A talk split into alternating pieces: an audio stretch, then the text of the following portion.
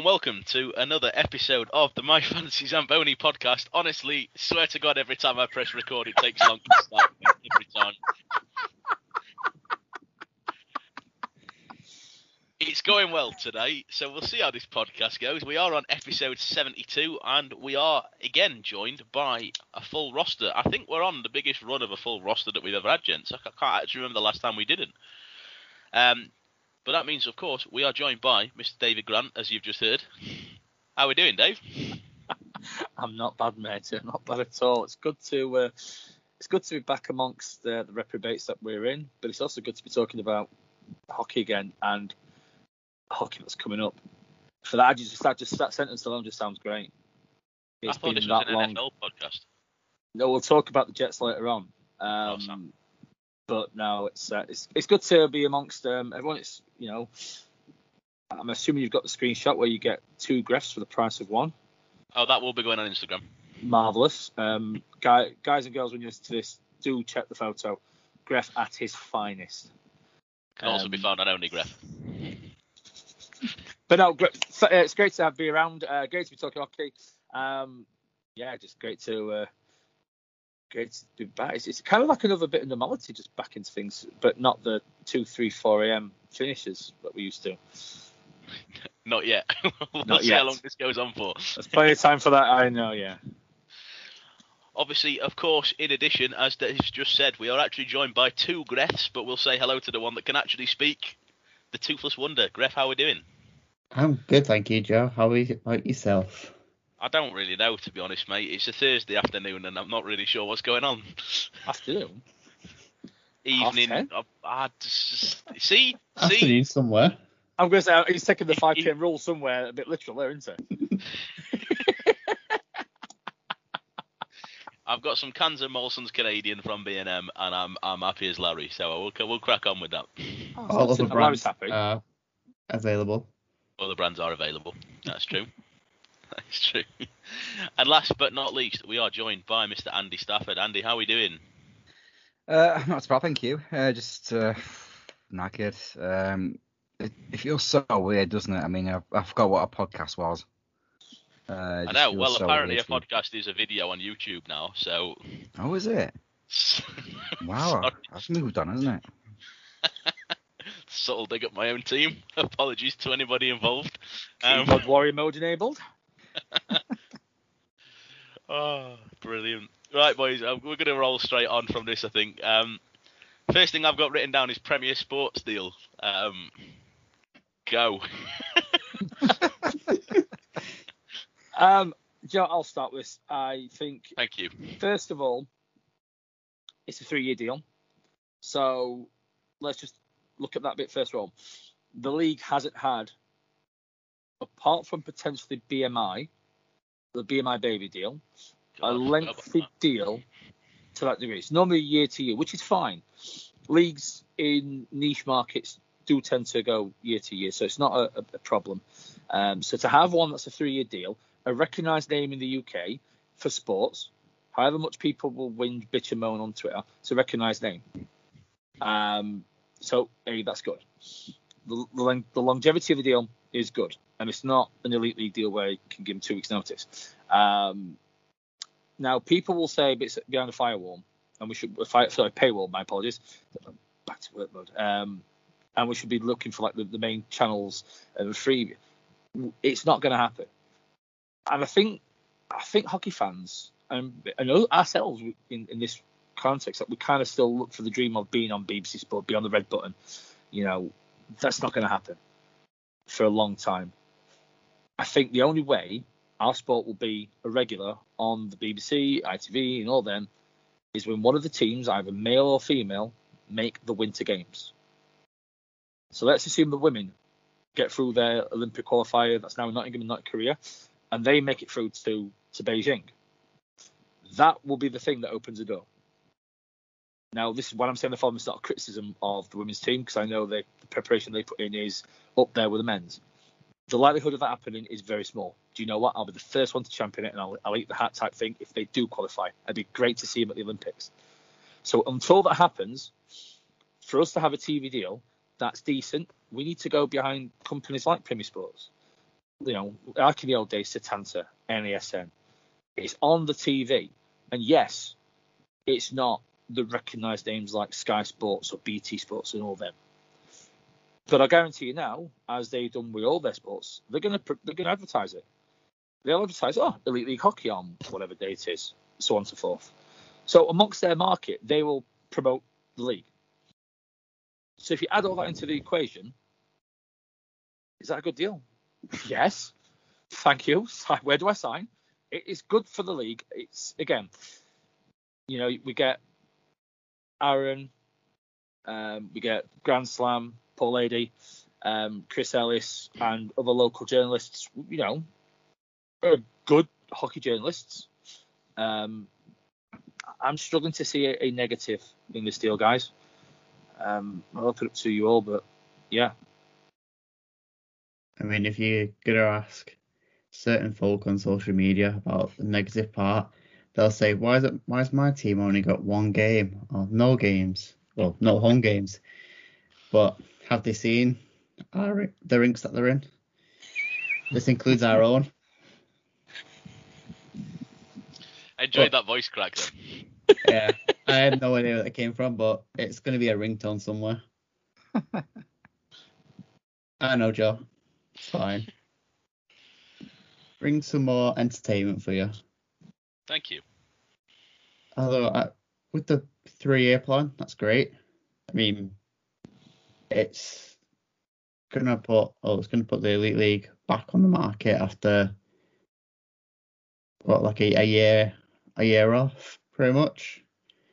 Because we had well, we had the elite series, but that wasn't really everyone in the league. The fact that we're gonna get you get what the Challenge Cup final, playoff quarterfinals, the actual playoff final weekend. For people that can't make it, they'll be they'll all be on there as well.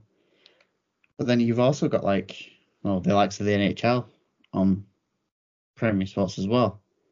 So that's going to be for people over here that are like, I don't know if there's a team closer to me. I just watch my team. They'll see an advert for that and I'll go, oh, one minute, they're 20 minutes down the road or something like that. See what the ticket prices are like. It's like, what, 15 to 20 quid? You know what? That's cheaper than the local football team, which, if you're in London or Manchester, it definitely will be. It's for me, it's a it's a great deal. It's a no-brainer for the, the league to actually sign it.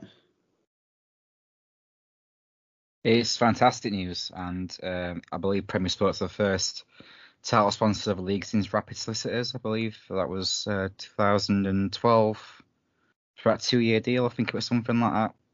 So it's, it's good to have a title sponsor back on board, and uh, you, you, know, compared to uh, Rapid Solicitors and Predictabet, who sponsored the playoffs uh, last couple of years, uh, you know, did absolutely nothing for us. I mean, I, I certainly hadn't even heard of Predictabet. Um, and you know, just, just kind of shows when they don't look after you and, and, and they don't support you, then what's point in having all that money just so you can show them off? the great thing in friendly sports is obviously uh, the TV side of things, where you are going to the, the league itself is going to get a lot out of this, and um, I think as, as far as sponsor goes, that's what you need because it's okay getting a sponsor, but if, they're not to do anything for you and give you the publicity, then what's the point? It, it, has got to be both sides, and uh, with Premier Sports, I don't think there's any other company better uh, able to do this. So it's a great deal, especially for for three years. So um, yeah, it's brilliant, and just nice to have the, some live games back. Uh, I last time, Prem, obviously Premier Free Sports, the, it, it, wasn't many games a season. Um, I, am sure they were all before Christmas anyway, weren't they? But there, there wasn't many after the New Year, so. Well, the last live game was brilliant. Yeah. Oh, oh it was great. yeah, but uh, to, to, have more of them uh, during the season is is great, and um, I I can't see uh, any negatives really. Um, apart from obviously uh, Guildford poor Guildford only getting one game, but you know, oh well. and Manchester. You'd already covered that, Griff. It's fun. no, you guys have not the nail on the head. Are you fairness? I think the negative that comes from it is the fact that it's given people a high horse to sit on and complain because the amount of people that I've seen complain, and don't get me wrong, if it had been free sports and it had been 27 games or whatever it is on free sports, even better. It isn't. There's no other way of putting it. It isn't.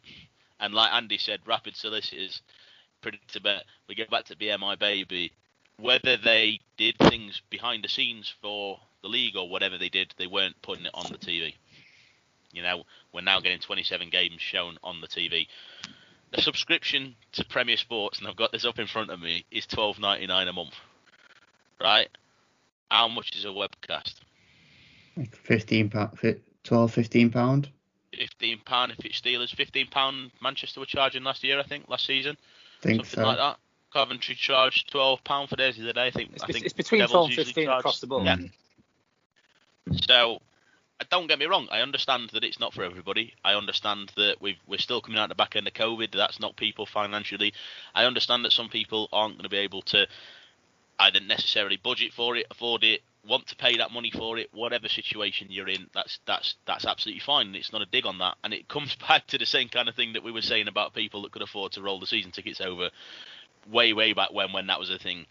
If you can afford to, great if you can't, that doesn't mean the people that can afford to don't deserve something from it. And for me, twelve ninety nine a month. If you want to pay for it, you get those twenty seven games. If you don't, it's still a cracking sponsor for the league, and that's the bottom line. We've got to stop looking at the sponsorship of the league as a personal gain. You know, if one person don't have Premier Sports, fine. It's still a lot of exposure from the league. Andy, I mean, you mentioned PredictorBet. If my memory serves, PredictorBet didn't even do specific hockey betting at that point. It's No, not even didn't. like there was No. any. No. You know, we're getting sponsored by a sports betting shop that doesn't even specifically do any particular hockey bets. You know, I mean, if that doesn't, if that's not a paradox somewhere, I don't, I don't know what is. Whereas this, we're getting the exposure, we're getting there. Okay, not everybody will pay for it. It's about twenty seven ninety nine a month to pay for BT Sports. Sky Sports, I imagine, is something similar. This is at more than half the cost. It's affordable. It's cheap for those that want to pay for it, and as I say, it's getting the exposure. And for me, joking aside about the people complaining about it and that negative, it is a cracking deal for the Elite League. And coming out of COVID, and we're seeing this quite a lot. We we were saying the same thing about the sponsorship that the arena, that the Sheffield Arena have got with Utilita. Coming out of COVID and having a lengthy sponsorship is massive because we're coming out of COVID and we've got that stability already. We've got some funding there already, and that's a huge help. Um, so no, no no negatives from me other than the odd person complaining about it. Um, have we got anything else to add on the Premier Sports? I find it a bit weird that they've edited the logo. That's a bit weird. Yeah. That threw me the first time I saw it on social media. It's But black and yellow that- as well. Yeah, no, no, yeah, that's true. Joe's favourite colours. I'm going to say. No comment. Um, oh, that's still later on. oh yeah, without a doubt, without a doubt. That's in fact. Speaking of later on, we've got nothing else to add on Premier Sports, gents, the next thing I've got written down is rosters. Um, so I'll give the brief lowdown of what we're going to do because, quite frankly, it is now 20 to 11 at night on a Thursday. We're all at work tomorrow, and we are not going to run through every single roster and spend half an hour on each team. Um, what we are going to do is we've split it down between us to go through two or three teams each. We're going to pick out two or three standout players and give a general kind of consensus of the roster, and then obviously we can build from that moving forwards. Um, who wants to start? We'll do this like a volunteer thing. Someone put their hand up and we'll start like that. No one's putting their hand up. Gref, you can start. I mean, you kind of expected that. You guys let me down there. I was, I was expecting someone to put their hand up. It's fine. I'll I will start for you, Joe. Thank you. So, one of the teams I'm going for, I'll get them out of the way nice and early. It's the the team that has just released their jerseys done by Crosscheck. You can't say It their is. name. Can't do it. Come on, Griff. It's a safe space. The podcast has said you can do this. Greg, you were so enthusiastic about talking about this team earlier on. You basically bit our hands off at the opportunity. Oh yeah, definitely bit. It is the Fife Flyers. The three players I picked out for them is obviously their netminder Shane Owen. He's well, he's pretty known in the league now, with what being Fife, Belfast, Coventry, and now he's back at Fife. It's it's a good goalie. So I'm sure he'll probably do well, probably do a good job for them. The other one I've picked is another returnee, Jonas Emmerdahl. He played pretty well last time we saw him play for Fife. He was always up there considering he's a D man. We're not talking about you, Joe, don't worry. You're more attacking than a D man. And then Another one I picked is a Brit that's just moved over from Glasgow, Craig Peacock. Not many people I would have thought would have seen that happening at the time, just because well he's been at Glasgow for so long. But he's quite a decent player, and we we all know he can do. He can score goals for fun when he when he can, and then put the puck on people's sticks, get them scoring. All around good player. And now we've got them out of the way. Sorry, Fife fans. Wait, hold on, hold on, hold on. You've got to give us your general consensus of the roster. Come on, don't, don't, don't sell it short, Graf. Come on. And also, Okay. before you do, can anybody else remember the time that Peacock was playing for Belfast and sliced his lip open? Yes. Yeah. That was Longer than he spent at Glasgow. That was in Fife as Mm. well, if I remember correctly. Was it? He's Yeah. gone for Yes, a it return wa- job. Yes, it were. Huh? Yeah. It the roster, to be fair, To be fair. To be fair. there we go. It looks quite decent, to be fair. It's It's maybe Got- spill. spillage is lickage.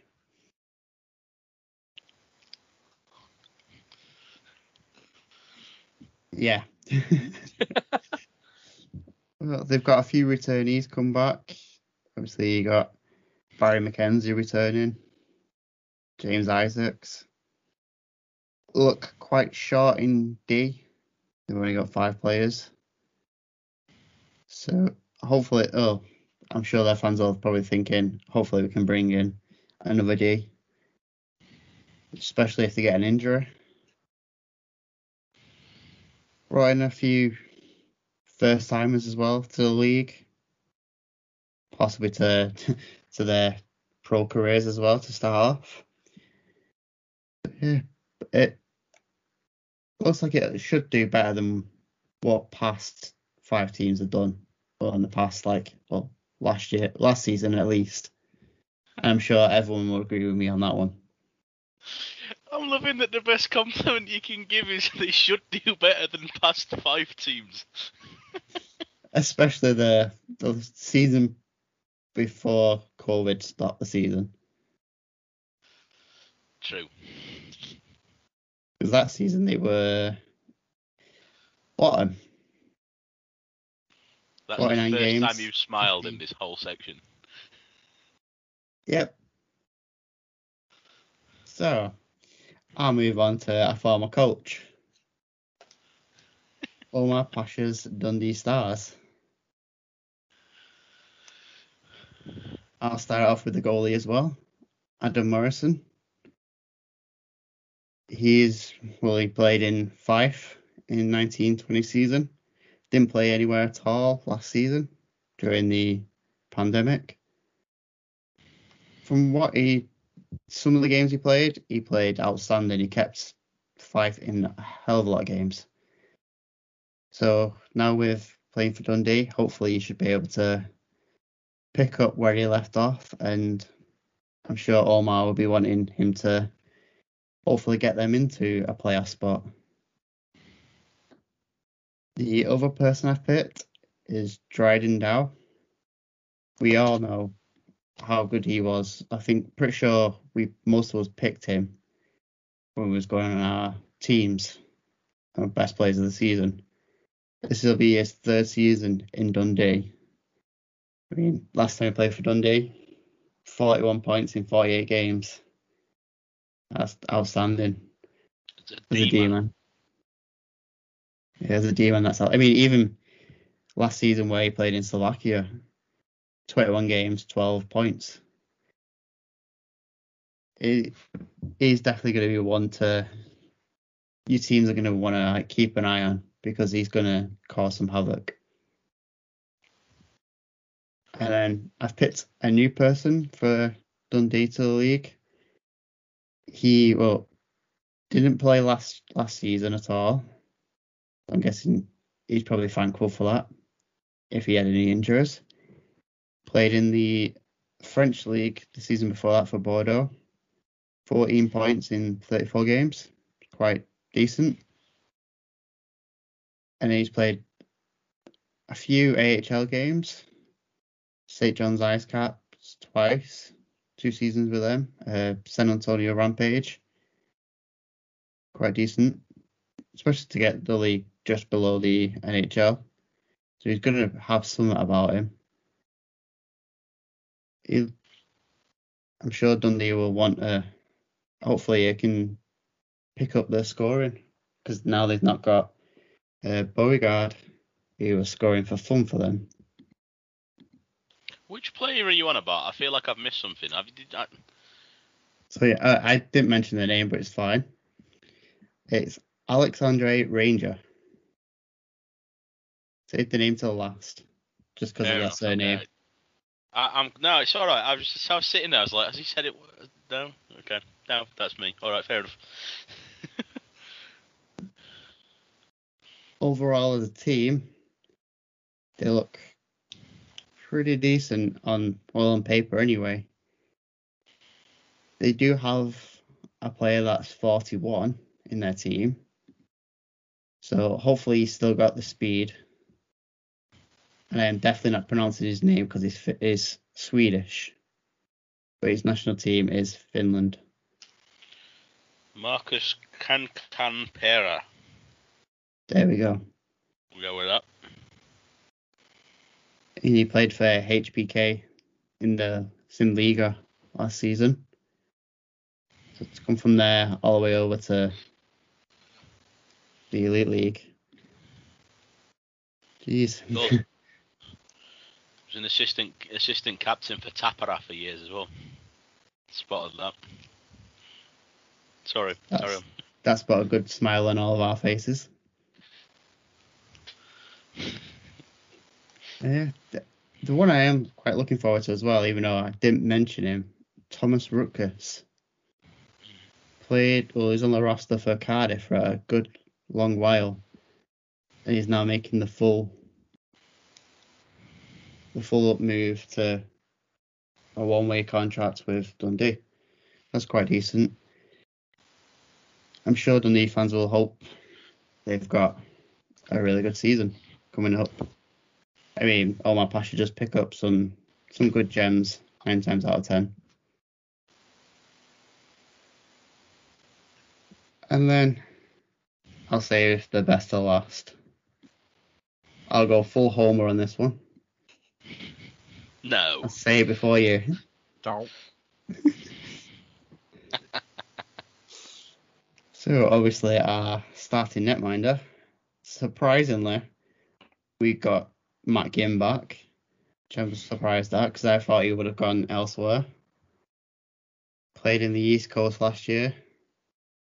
One game with Andrew Lord, and then 22 games with Kansas.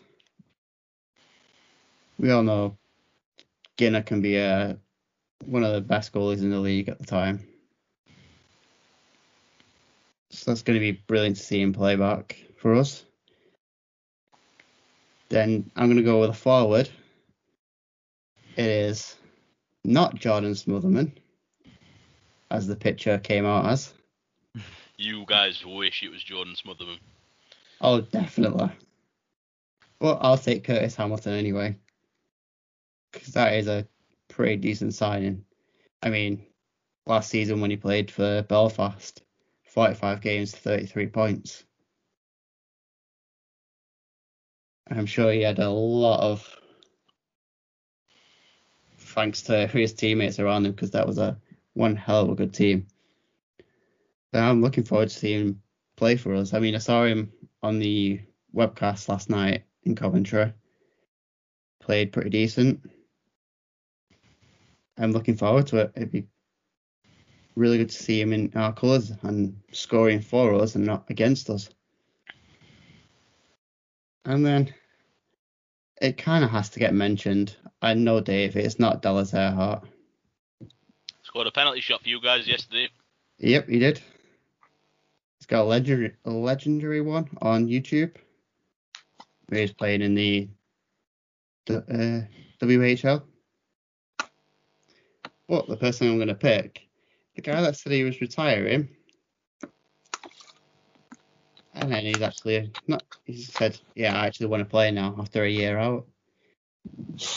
We welcomed back Lyndon Springer. He's a guy that plays on the edge, the fine line. He's really it's it's really good to have him back. I mean, it's going to be. I say now it's really good to have him back, but I'm probably going to say in certain some games where it's like a minute 30 left and he's just got a penalty. It's going to be, what are you doing that for? I already know that's going to happen. So pre-warning everyone that watches the Storm game, if you don't already know, it's probably going to happen. Looking at it as a whole team-wise, it is very much a really fast-paced Altrincham Finnerty team. We've got a fair few really tall players. We've got a six foot seven player, Mark Manoli. That's going to be fun to see him come out of the dressing room, considering he's like a foot taller than me without skates on.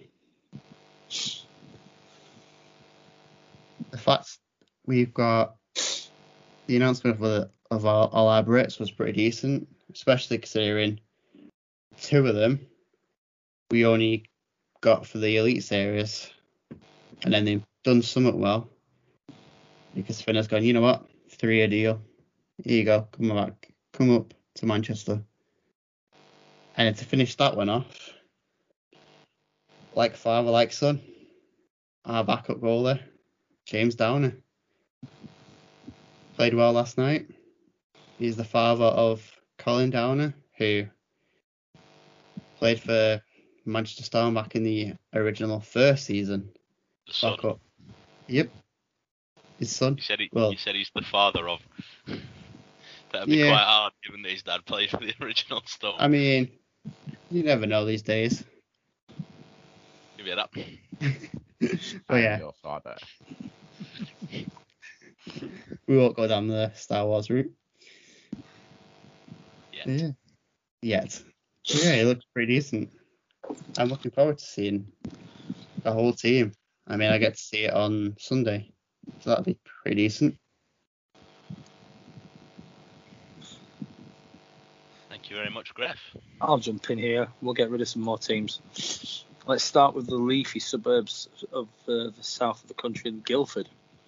Um, interesting lineup. They've, they've lost some of their, or not, but brought back some of their Star Wars that really gave them that competitive edge in the first few years of their time in the League.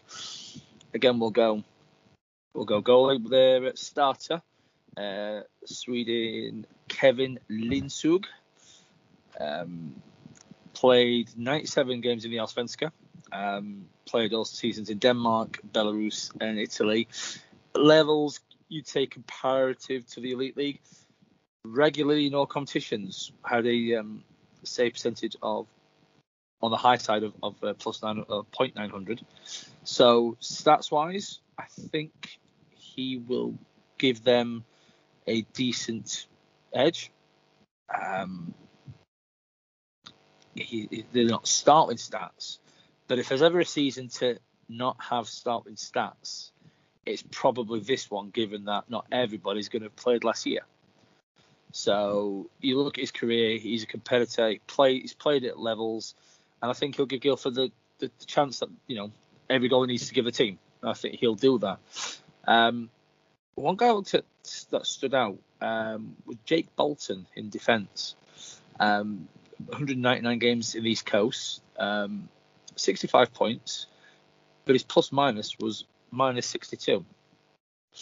Now, you could say that's a high over two. This this calls 200 games, that kind of thing. It isn't it? Isn't in context of that's over periods of time and not on the same team. He's produ- he has a point production, so he's probably in that you know borderline power, sorry um, power play type defender who will be getting the points there. So he looks like that type of player that's going to fit in well for Guildford. Um, the other guy I looked at was Brett Ferguson. Played a few years uh, for Guildford, was the alternate captain the last two seasons. Uh, 145 games for the Lightning, 131 points. Um, with a lot of new guys in and around um, the team, they're going to want to look for him for that bit of leadership. Um, in addition, in terms of leadership, uh, worth noting uh, Lakovic moving from Nottingham to Guildford, um, and we all know um, what Lakovic can do. Um, so it gives that bit of balance. I think Guildford will be again there or thereabouts. Um, I think they've started well. They've had great starts, and you kind of go, is this the year they're going to challenge for the title and they just fall down? So I wonder if this could be that year that they actually compete longer and get into the new year still with a shot at the title. I don't know. Um, I think it's a case of who knows. But again, if ever there's a season for, you know, not your normal top four, it's probably this one. Um, and then let's move to, to Cardiff. Um, and I'll start with this. If ever team's lost its aura and its stars, and the reason that you went to the rink and gone, oh, he's playing. Oh, great. Oh, he's playing. Oh, great. Oh, he's playing. Oh, great. And you're already one or two goals down. It's this season. They've got, they've had a fair, you know, they've got a rebuild. Um, look at the goalies, though. Um, now, everyone's seen, if you've watched the CHL games, um, Mac Carruth, uh, 51 games in the AHL, 96 East Coast, 89 in the EDL, um, and 81 games in DL2. Now, apart from the AHL, he was again on the right side of 0.900, and that was on, and in the AHL that was only 898, which is not to be sniffed at. Um, the league below the NHL. And you'd be looking, you know, if he's in DL2, 0.916, EBL 0.914, which is marginally above the elite league, their stats to go, okay, he, he, you know, he's going to do something. He'll, he'll, be there or thereabouts. Um, what Cardiff have done though, what other teams haven't they gone for the two import in terms of the netminders, and they've got Taran Kozun, who has um, terrible stats. well, they are, they're not. It, it, depends how you look at them. You know, they say lies, damn lies, and statistics, but you know, you look at his stats, and you have to go to his WHL years. But 135 games in the WHL is actually not something to be sniffed at in terms of the junior hockey. And his stats were 2.73, 0.912. You know, he'll be playing against first um, first round draft players. He'll be playing against that level of hockey player who, you know, without going through each roster he's played against, will probably have decent careers in, in the show or currently having good careers. So, so that's, stats wise go from that level is not bad at all. His East Coast isn't the best. However, goalies who come to the Elite League, if they've got great stats, there's something wrong why they're in the Elite League. If we're, if we're, on, if we're all bluntly honest. Um, I, I, think he'll, he'll, you know, clearly he'll be the backup to, to Carruth, but I think he'll be the backup that will give him the rest. And I think of all netminders going into the last month for the season and the postseason, Carruth will be the more refreshed because he'll be able to pick up 15, 20 games. Whether he wins them or not, I don't know. but he'll be able to pick up the load to give him the rest. Um, and then the two guys I looked at um, away from the crease, Brendan Mikkelson. Bit difficult to avoid him when you look at his resume: 130 plus games NHL, over 300 games in the AHL, uh, 143 games of the SHL. Bad leagues to be playing in. Um, and then you look at his, his, overall stats. You know, one plus nine in the in the show with minus 14, 130 plus games with that. It's not bad at all. Uh, 127 points, minus 10 in the AHL. With that many games, not bad at all. You look at his SHL career, 11 and 28 um, for 39 points with a plus seven in the SHL. Okay, I think he's, I think he's 34, 35. But he's gonna he's gonna be the man that they will rely on in Cardiff from a defensive perspective. Um, and they're good stats. That, that he's definitely one to watch. And I think if he comes with the right mindset, and I think in fairness, we all will mention imports and, and whatnot. If, if every import comes in with the right mindset to do well in this country, I think you'll see his name when it comes to all star teams. I'll say now, come the end of the season, you'll see his name first, second, third, because that level of performance previously, you can't, you're not gonna, be can't be messed around. That's that's that's good level of stat. Um, so I think we'll see his name around. He'll be the one that will be like going for Sheffield fans and, and uh, not, uh, Manchester fans, even Cody Cardiff from their apologies graph. You're like, damn him again. That's just prevented a goal. Damn him again. I think that's the player. That's he's gonna be the one that's gonna be the one difference maker for Cardiff. And then forward, and I've gone for the one that impressed me so far in the CHL, but it's a signing that goes against the grain for Cardiff um, in terms of Cole Sandford. And I say that because you look at his again resume, it's, it's games in the WHL and the U Sport League, and there's not much in the traditional established leagues. However, points wise, very good. Again, in the WHL, 249 points in 260 games, 97 points in the U Sport, 88 games, uh, 28 points in 38 games in the East Coast, and he's constantly on plus side of the plus minus. So he's a forward. Again, all we've seen is the games in the TV against you know damn good teams, and we'll mention it more when we go on to the CHL. His defensive game is up there with his forward game, so I think he will be there thereabouts. But it's a sign that goes against the grain, if that makes sense. It's not the standard he's played in the coast. He's played AHL. He's played decent leagues in, in Europe. It's, it's away from that, but sometimes diamond in the rough, and he could be that one. He's um, been a um, stud in the CHL. Yeah, he has. I think I think he's their top point scorer. Um, if I'm yeah. honest, and it's it's all goals, which you know what, it's you know it's, it's it's a British team in the in the CHL. It's not easy to do. So again, I mentioned at the beginning, you look at their team and you go, they haven't got the aura, but they have talent, and this will be a team that will be there thereabouts. Um, what I do like about them, the one thing is the leadership, and they've gone with Mark Richardson, who is established. Any British hockey fan will know him. He's been a leader for previous teams. He's been an A for Cardiff. He's been an A for the national side. He's he's always there, and if he's not got a letter, he's still a leader if you by chance talk hockey with players and they'll always mention, and you, you ask any other people or, or, journalists who talk in interview players, they always say, even if I got a letter, Richardson's a leader. So I, I like that in that context. Um, yeah, the, the Brit core is is good. You know, they've got Josh Batch, Ben O'Connor, surprising move um, from Sheffield to Cardiff, but change as good as the rest of the say. Um, um, you, have got the other Brit players. Apologies. They've also got uh, Sir Ben Davies back um, from his hiatus away from Car- Cardiff and Wales. Um, again, if I'm honest, looking at the teams, I don't have them down for the league title, but playoffs, Challenge Cup, yeah, I can see him picking one of them. Just not sure which one. If, you know, toss a coin yeah, I, I think they may fall short for the league, but they won't be far behind. But in terms of the cups, I think that'll be where they'll get their niche. I think that's what they'll uh, be there um, for. And then we're going to Coventry. Um, again, we'll go to the netminders again. CJ Motte.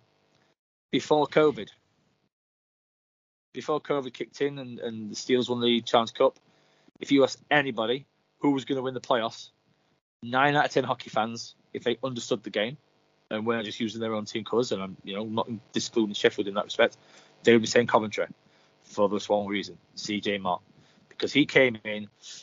Coventry were a bit there or thereabouts. They weren't even show, you know, they were just a lot show there, there, but you kind of, oh, they look good. No, they're not. They're good. No, good. He comes in, turns them around, makes a difference, and they look dangerous. Their play, just they just looked a different team, and they, you kind of go, yeah, if I'm going to see them in the playoffs, it's the final. Don't want to see before because, yeah, put your money on them. Um, spent a bit of last season in the AHL with Bridgeport. Um, and again, if you look at his stats, again, you know, in the high side, in the right side of uh, 0.900, uh, he was 2.52 goals against in the 24 games for Coventry with a 0.923 um, percentage.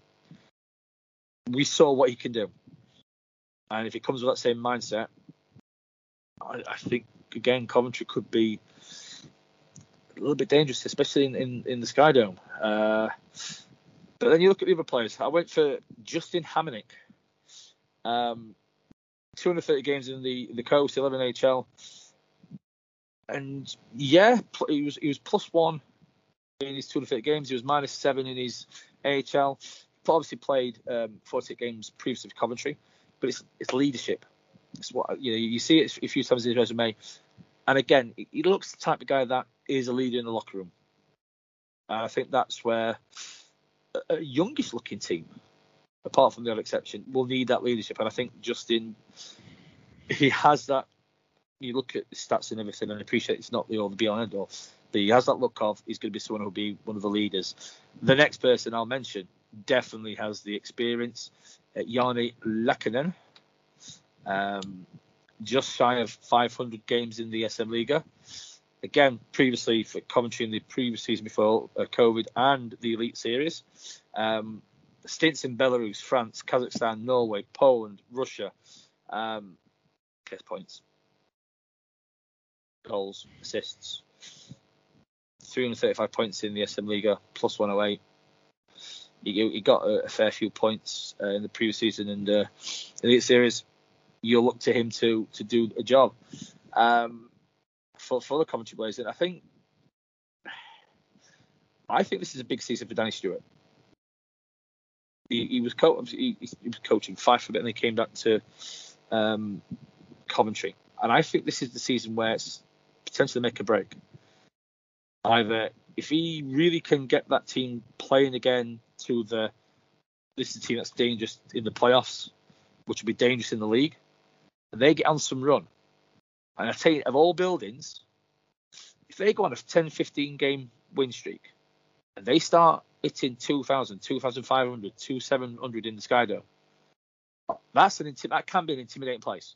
In their heyday, um, when they were the champions and it was up there, that was a place where the atmosphere it suited the barn and it, it gave them the advantage.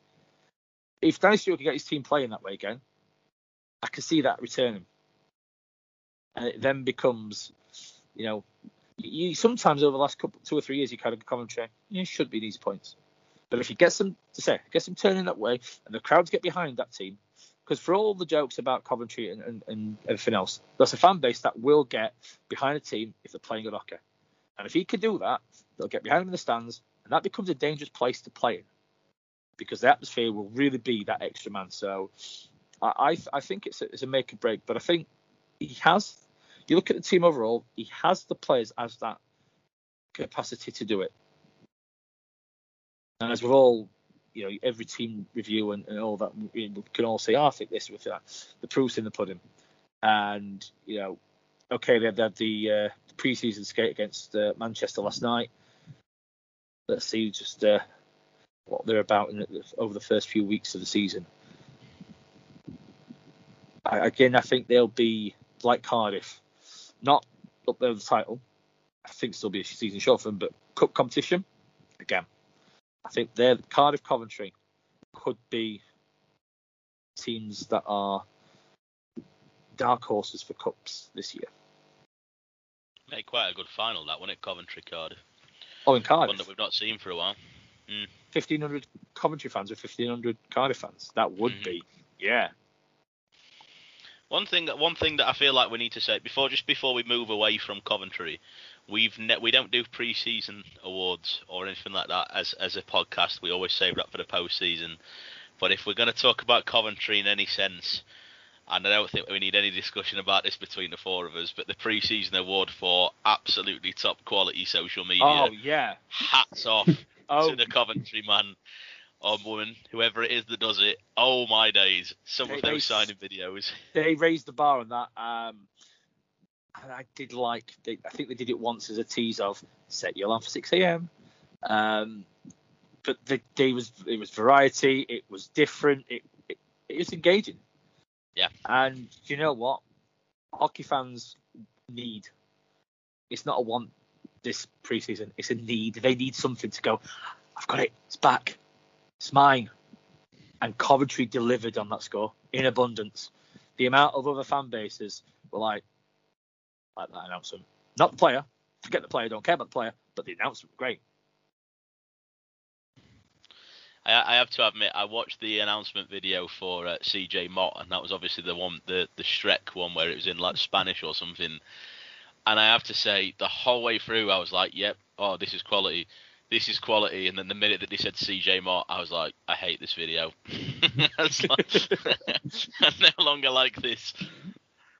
Um, one of the thing that I'll say about Coventry boys, sorry, I don't, I'm st- not trying to step on toes, but one guy that played for them against Manchester yesterday, that I, I have to say, two-way deal, 19 years old, um, Austin Mitchell King scored an absolute worldie of a goal for them. Was it their first pro goal? His first pro goal as well. Absolute worldie at 19. And like the guys on the commentary said, if you're on a two-way deal, that's exactly how you want to start your game. So yeah, lot of, lot of things for people to learn from, um, or players on two-way deals to, to, to watch and learn from. Uh, I'll throw it over to Staffs. I don't know why I said it like that because there's only me and Staffs left, but I'll throw it over to Staffs. It's very kind of you. Thank you very much. Uh, Very well. Firstly, you, you're very welcome. Yeah. Uh, firstly, um, I think it's um, probably best to start with Glasgow, um, especially when they were facing a bit of trouble with uh, the arena. Uh, they weren't really sure whether we were going to be able to keep going. Uh, if the new own, owners, um, I believe they are, uh, to keep the uh, arena inside.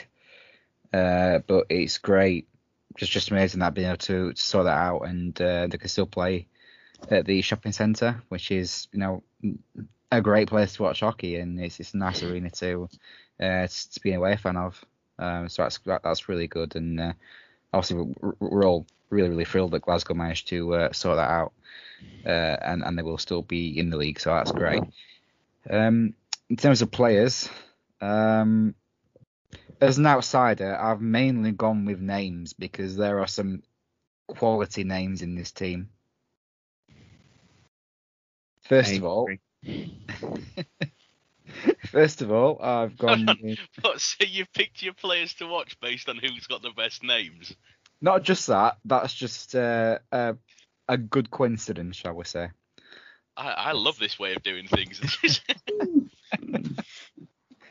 Okay, so firstly, I'm going to start with uh, a D man, Brock Beukeboom, which is just an incredible name to start off with. What a name that is. Uh, secondly, uh, he is a draft pick uh, in the third round of Tampa Bay in 2010. Also, another interesting fact as well is that his, his father, Jeff Beukeboom, uh, played many of, of NHL games, uh, mainly with uh, the Rangers in the late 90s. So uh, you can tell he's got a, a really good uh, family background of playing in top top leagues and uh, yeah, just really good signing for, for Glasgow. Um, obviously, not quite got the same resume as as his dad, but you know you can guarantee that he's uh, taught him a thing or two, and uh, he's going to really do well well on this team. Uh, if, if they don't play Boom Boom Shake the Room when, when he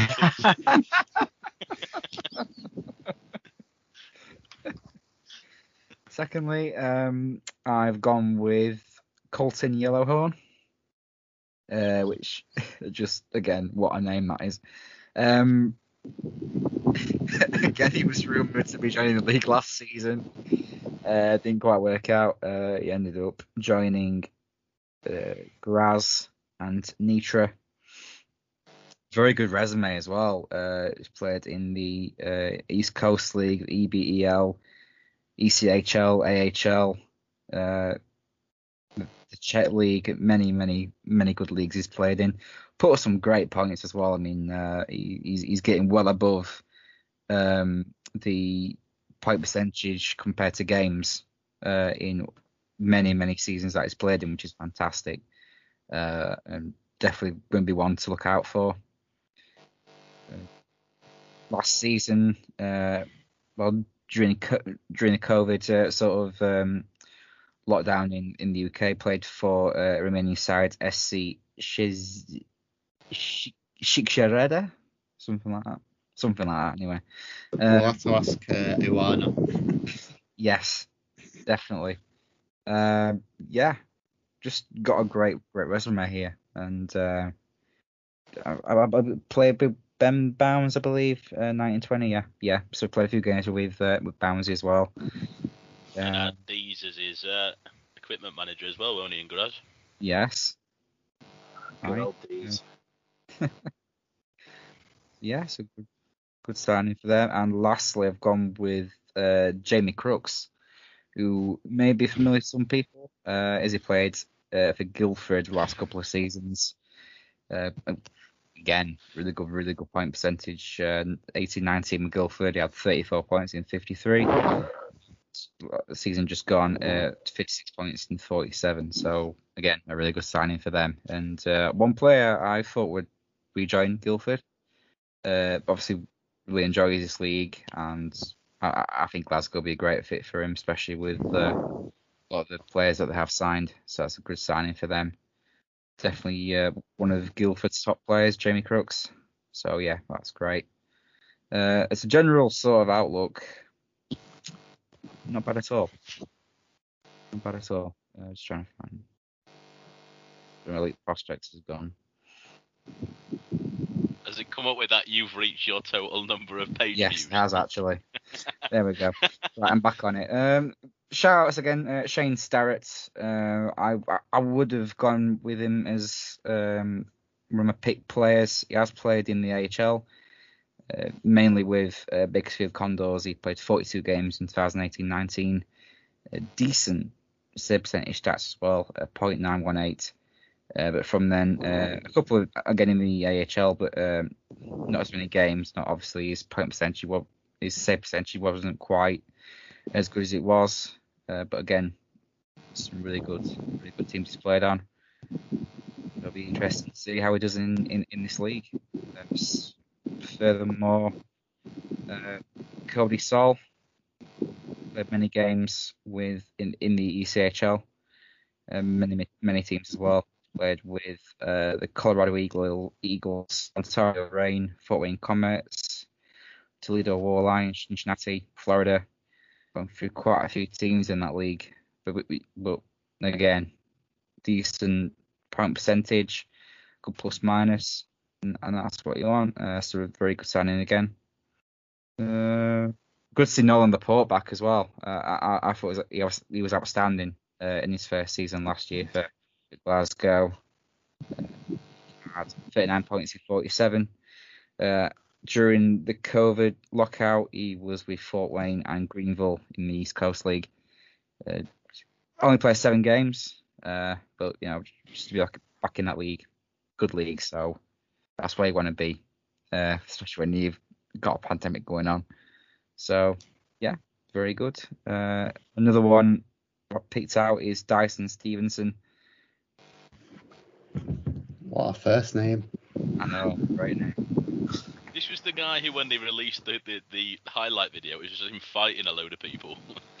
he was him fighting a load of people, and then the coach over the background going, "Oh yeah, I had him as my co- as my captain in the ECHL," and it's like he's just fighting. It's, good to see they're going a bit of toughness as well. With uh, obviously you, you've got Lyndon Springer coming back from Manchester, so uh, I suppose they, they needed some sort of uh, enforcer type player out there as well. But also he, he he can get some good points up, so it's a win-win for Glasgow. Uh, he's played in the AHL uh, mainly for Bridgeport and Utica in the last couple of years. Again, decent point percentage, especially with uh, Utica in 1920. Uh, four points in 33. That's not too bad at all, especially in that league. So, uh, yep, looking very good.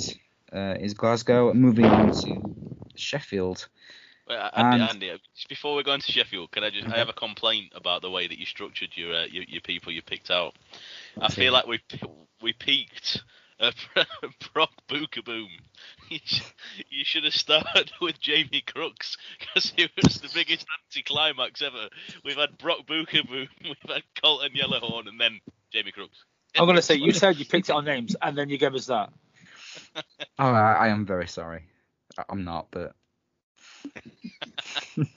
Poor form. I know. Anyway, uh, Sheffield. And one player again that was very rumoured to uh, join Sheffield last season in Barry Brust. And boy, I think I speak for a lot of people. Uh, looking forward to see see him in this league. Uh, he's known to have had a few tillies in his time, or, or uh, attempted tillies, shall I say. Very, very, feisty character. Uh, he's a 2002 third round pick by the Minnesota Wild. And man, has this guy played in some incredible leagues. He's played in the AHL, he's played in DEL, the KHL as well. Uh, just in absolutely impressive uh, leagues to have played in, especially for a goalie. So uh, last season he was with HC Slovan Bratislava, uh, 29 games, uh, .937. Uh, prior to that, he has played uh, 18-19 with Kunlun Red Star and Torpedo Nizhny Novgorod. Again, oh, uh, Bravo! thank you. Stop there for a second. Ten out of ten. That was a s- a, stellar job there. I need to lie down well now. done, sir. Um, It was how casually he dropped it as well. It was like it was was just a normal rolled off word. the tongue. I think um, you've peaked there, if I'm honest with you, mate. I thank think you. you should move No. on. Thank you. Brock Beukeboom. Sorry, we can't beat Brock Beukeboom. Nothing can top that. I mean, you know. Uh, yeah. Uh, so the KHL, uh, not as many games, but still, he's he's reaching that point nine uh, save percentage, which is amazing. And throughout his career, he's actually achieved that on many many occasions. There's not many seasons where he's gone below below 900. So that that that is incredible. Sparks incredible to me. Uh, he has known Aaron Fox for a fair while, as uh, when Medveshak Zagreb were in the KHL in 13 and 14. Uh, obviously, he coached for them, uh, so he, he, he knew these Thank you. I'll have a go at this one. Uh, after Zagreb, he played uh, in Ugara Kanti Manjusik. I think I- No, I didn't do that one right, but I tried. Uh, You, fooled, you could have fooled us. I did. Um, if you just said that as casually as the other two, you'd have passed that off perfectly, mate.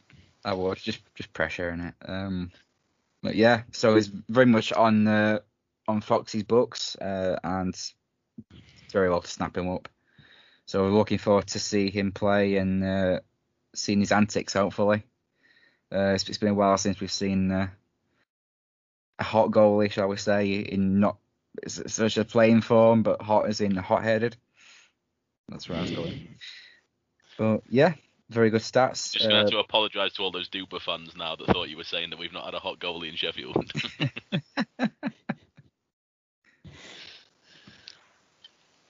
Yeah, very good signing in, in Brust. Secondly, I've gone with Keaton Ellerby. Again, a great signing.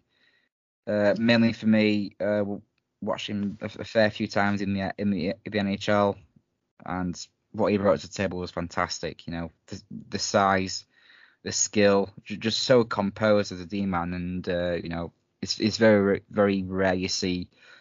Uh, D-man, D-men of, of his ability that are just as com- as composed as he is, and this is why he's played so many games in the in the top league in the world. Uh, many times I've watched him and not barely put a foot wrong. Absolutely barely put a foot wrong. So yeah, it'd be fantastic to see him. Uh, not as he only he's not just only played in the NHL, he's played in the KHL with Barys Astana in 15 16, nine, nine points in 42. Uh, and since then, he's he's gone quite a few teams. Uh, so he's in in Kazakhstan in 15 16.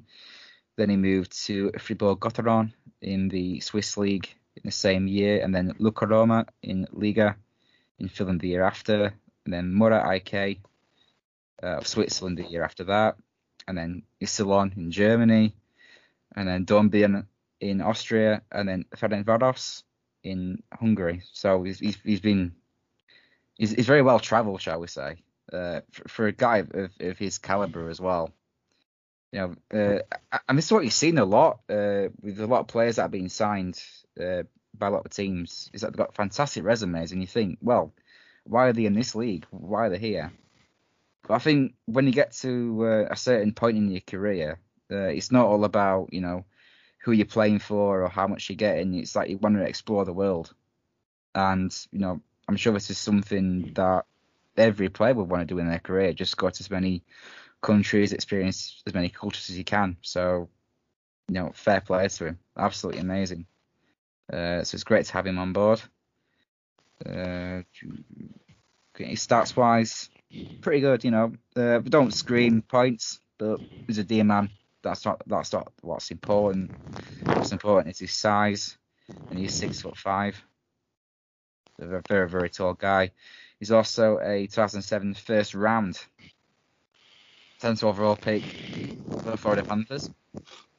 And he's also got a very good write up as well in, in Elite Prospects. Uh, it, describes him as a defenseman with great size, which is his best work in his own zone. Skates and moves very well, despite a large body somewhat lacking in hockey sense and won't contribute much defensively, which obviously uh, we can see that by his stats. But he can stand and play a more physical game, and I think that's what a lot of uh, fans want in Sheffield to see a, a D man with uh, his sort of size play a physical game. And for me, that's what Marek Troncinsky did last season. I think he really really played his, body to his advantage, but also got points as well. So I think a great addition, great addition to his squad. So yeah, good signing there. And lastly, um, one player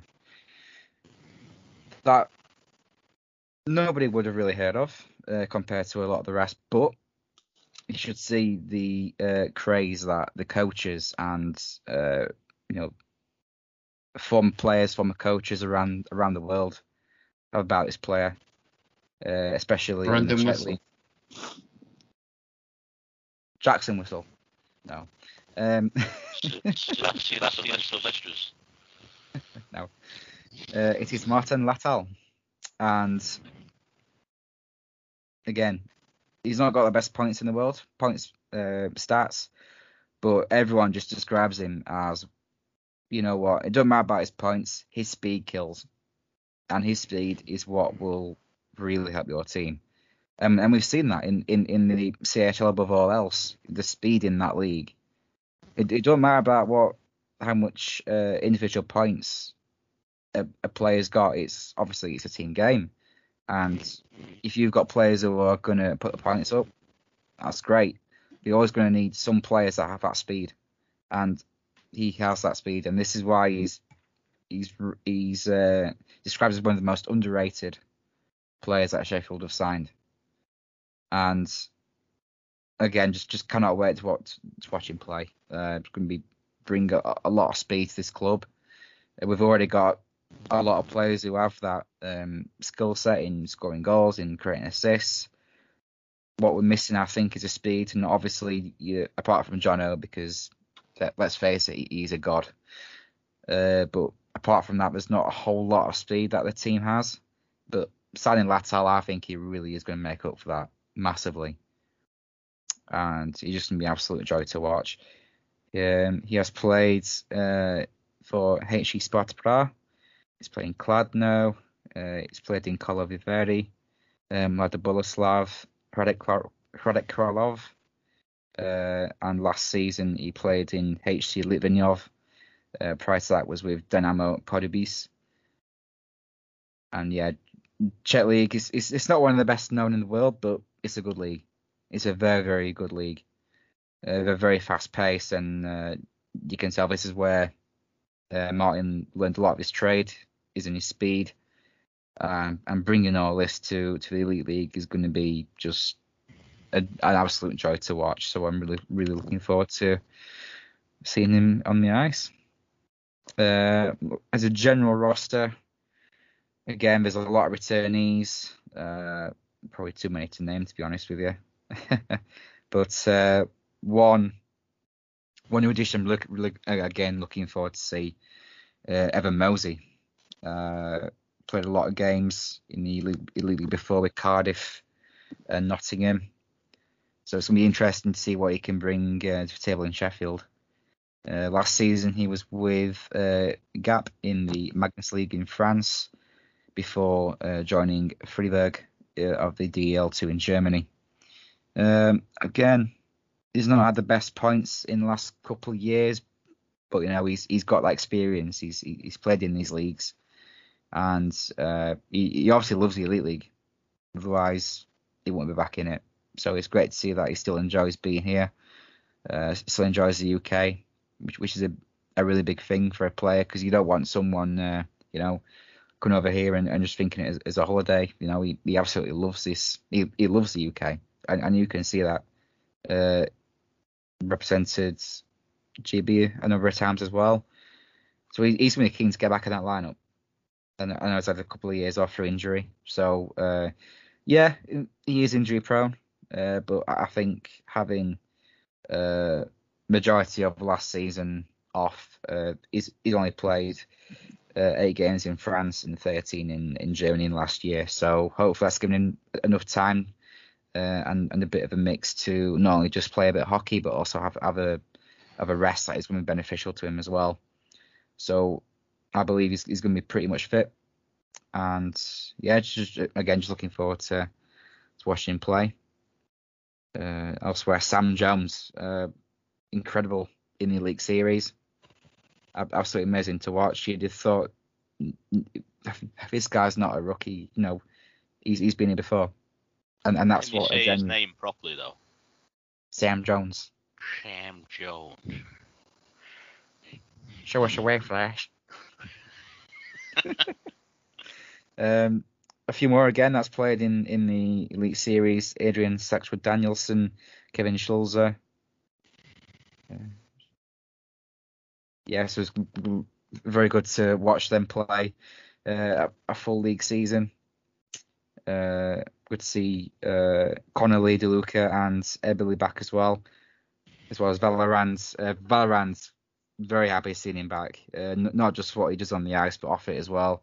Uh, he's fantastic with the fans. He's he's a, he's a, a really good laugh, a really good laugh, and that for me is a is a is something that Sheffield has been missing for a long time a, a, player that not only performs well on the ice, but he's he's he's just an, an absolute joy off the ice as well. Uh, more shout outs to uh, Dane Todd, uh, and Travis Oleksuk. Uh, one player that, that I was a little surprised to see back in Sheffield, and that's Brandon Whistle. I think took everyone by surprise. Um, he came in uh, a couple of years ago, not in the best sort of shape, but since then, you know, he's he's, he's really implied himself really, really gone for it, and uh, he's he's in fantastic physical shape at the minute. Uh, last season played in Telford, 59 points in 37. That's that's nothing to pass at at all. Uh, nothing, nothing at all. So it'll be very interesting to see what he can bring to this team. Uh, again, uh, I believe he's on a two-way with Leeds, Leeds Knights. So uh, again, similar to Austin Mitchell King, he's he's going to be looking to prove a point. You know, uh, you did the wrong thing in, in, in, letting me go a few years ago, and I'm going to prove you wrong. And I, I believe that's what Brandon will do. Got every faith him. He's going to really apply himself. So yeah, be very, very good to see him back, and uh, looking forward to see what he can bring to the table.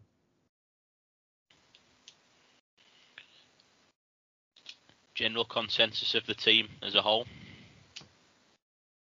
You've kind of summarised it in fairness with most players, but very good. The, the, only downside, if there is a downside to it, is I believe that they are the uh, oldest team, average age of 30 years. Uh, but again, with age comes experience, so um, hopefully it'll be the experience that shines through.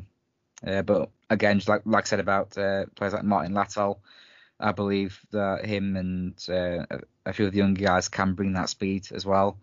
So just looking for that balance really between uh, you know between points production, between uh, plus minus percentage, but also the speed as well. Uh, and speed is very important. And, and, and again, with an average age, average age of 30, there's not a lot of, of players that be able to have that speed.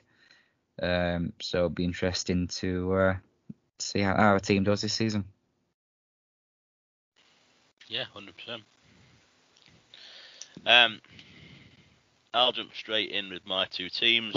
We'll get the elephant out of the room straight away. If you've already worked out, yes, that does mean that I'm going with Nottingham. Um, Oh, it's Panther Joe. Was self-nominated, so I feel like I have nothing to complain about. Um, the reason that I took Nottingham is because I've seen a lot of people slate the team, and actually, I, I genuinely think they've got a lot better team than people have given them credit for. And you Um, Panther Joe. Uh, no, but we'll go with that. That's fine. but no, I mean we start in a net of as, as we have done. Kevin Carr, we know how well Kevin Carr did last time round in Nottingham. Um, you know he did a stellar job between the pipes. I'm trying to load up his stats, but my internet's going really slowly all of a sudden. Um, you know, in the meantime, he played for Utah Grizzlies, 15 games with an 8.7, uh, 87.5 save percentage. Uh, he is on the well. He's got Colorado Eagles for the AHL on his stats, but he's got zero games played. So, um, yeah, but I mean, he did a cracking job last time round. 2.44 goals against average and a 91.8 save percentage. So, on the whole, a cracking start between the pipes and, and one that I didn't think they were going to get back, to be honest. So that was a good a good start for them. Uh, Curlin as well as the backup is a great backup for them. Uh, I was mega impressed with him when he played in Sheffield I was quite disappointed when we let him go. Um, 19 years old when he played for us, and for a 19 year old kid, when he was put in between the pipes, he looked very confident, uh, and that's what you want to see in a goalie. Obviously, like what they saw in the Elite Series, and took him as well. I come round to the defender because this one has just blown my mind, and I don't know whether that's just because of his size. Um, he's six foot eight, which is just monstrous to think if he goes on a line with Josh Tetlow, who's I think six foot seven, uh, that's got to be the biggest D pairing going. Uh, with Taylor Doherty, um, I mean, don't not just on there for the size. I mean, he's played 257 games in the AHL. Um, 43 points from that, so he's evidently more of a stay-at-home defenseman. But looking at his size, that's not so surprising. Uh, but in 257 AHL games, he's got a plus minus of plus one which is pretty outstanding, if you ask me. Uh, ECHL wise, 192 games, 69 points. Oi, oi. Um, and he's got a plus minus of minus 29. Don't shake your head, Gref. You were Oi, oi. the same thing. It was the fact you said oi oi. Gref, you're looking at me so disapprovingly, like it, the same thing wasn't going through your mind. Um, but yeah, I mean, he's, confirm or deny? Um, I mean, yeah, he's played played 22 games for Krakow um, in the 2021 season, nine points, 24 penalty minutes, and his plus minus isn't there because apparently they don't count that. Um, but no, a stellar addition to the back end for Nottingham, and as I say, I mean, they've already got Josh Tetlow on that, on you know, on that D pairing, and uh, to be perfectly honest, for me, D pairing on that back end, for me, um, Tetlow is a guy that I would more more than happily see in an orange jersey. Um, I've been saying this for years, and he's he's got better and better and better. Um, played very very well in the Elite Series. Played very well for GB. Um, and yeah, I mean to have him and then Doherty on the back end, they've got some serious height to that to that defensive core. Um, we'll flip on to the forwards. The guy that I picked is wearing a Carolina Hurricanes jersey in his in his profile picture on, on Elite Prospects. It's Jeremy Welsh. Um, and ironically, it doesn't. Look, oh no, he has. He's played a few games. I was to say, ironically, it doesn't look like he's played for the Hurricanes. So. Um, he's played 267 games in the AHL, 110 points. Uh, 156 games in the DEL, 82 points. Uh, 27 games in the NHL, two points. So, if we're talking about hockey CVs, he's been in a lot of the top leagues, as I say, AHL, Czech, DEL, NHL. Um, so yeah, looks to be a good guy, and again, bringing some size to their forward unit as well, six foot three. Um, they're the guys that I picked from the Nottingham team, but in fairness, a, there are a lot of guys on this squad already that, you know, can bring it. We saw the likes of Boivin, if I'm pronouncing his name right, Kevin Deming. You know, they played a, a, a, good shift in when they were playing in the Elite Series, and I think they were guys that, that, that the Panthers wanted back. Um, you know, just obviously got the likes of Stephen Lee, Mark Matheson at the back end. Still puts a bit of a bitter taste in the mouth for a Steelers fan to say Mark Matheson because the first season he played for us he was outstanding. The second he dropped off a bit in my opinion, and then he went to Nottingham and started playing outstandingly again. Um, the other player on this roster that stands out to me, um, and and I don't know if it stands out to me more because he went unsigned for so long, uh, is Matt Myers. And um, you know, if ever Nottingham were just after a, a late pickup, and granted, we don't know when things were announced and when things were actually signed, so it might have been a case that they just held on to the signing. But you know, if ever a late signing has, uh, has paid off for a team, you know, I think Myers is going to be a great fit into that Panthers squad as he has been in the past. Um, yeah, I can honestly see Panthers contesting, whether that be league, Challenge Cup, playoffs. I think they've got a team there that's a bit of a dark horse team.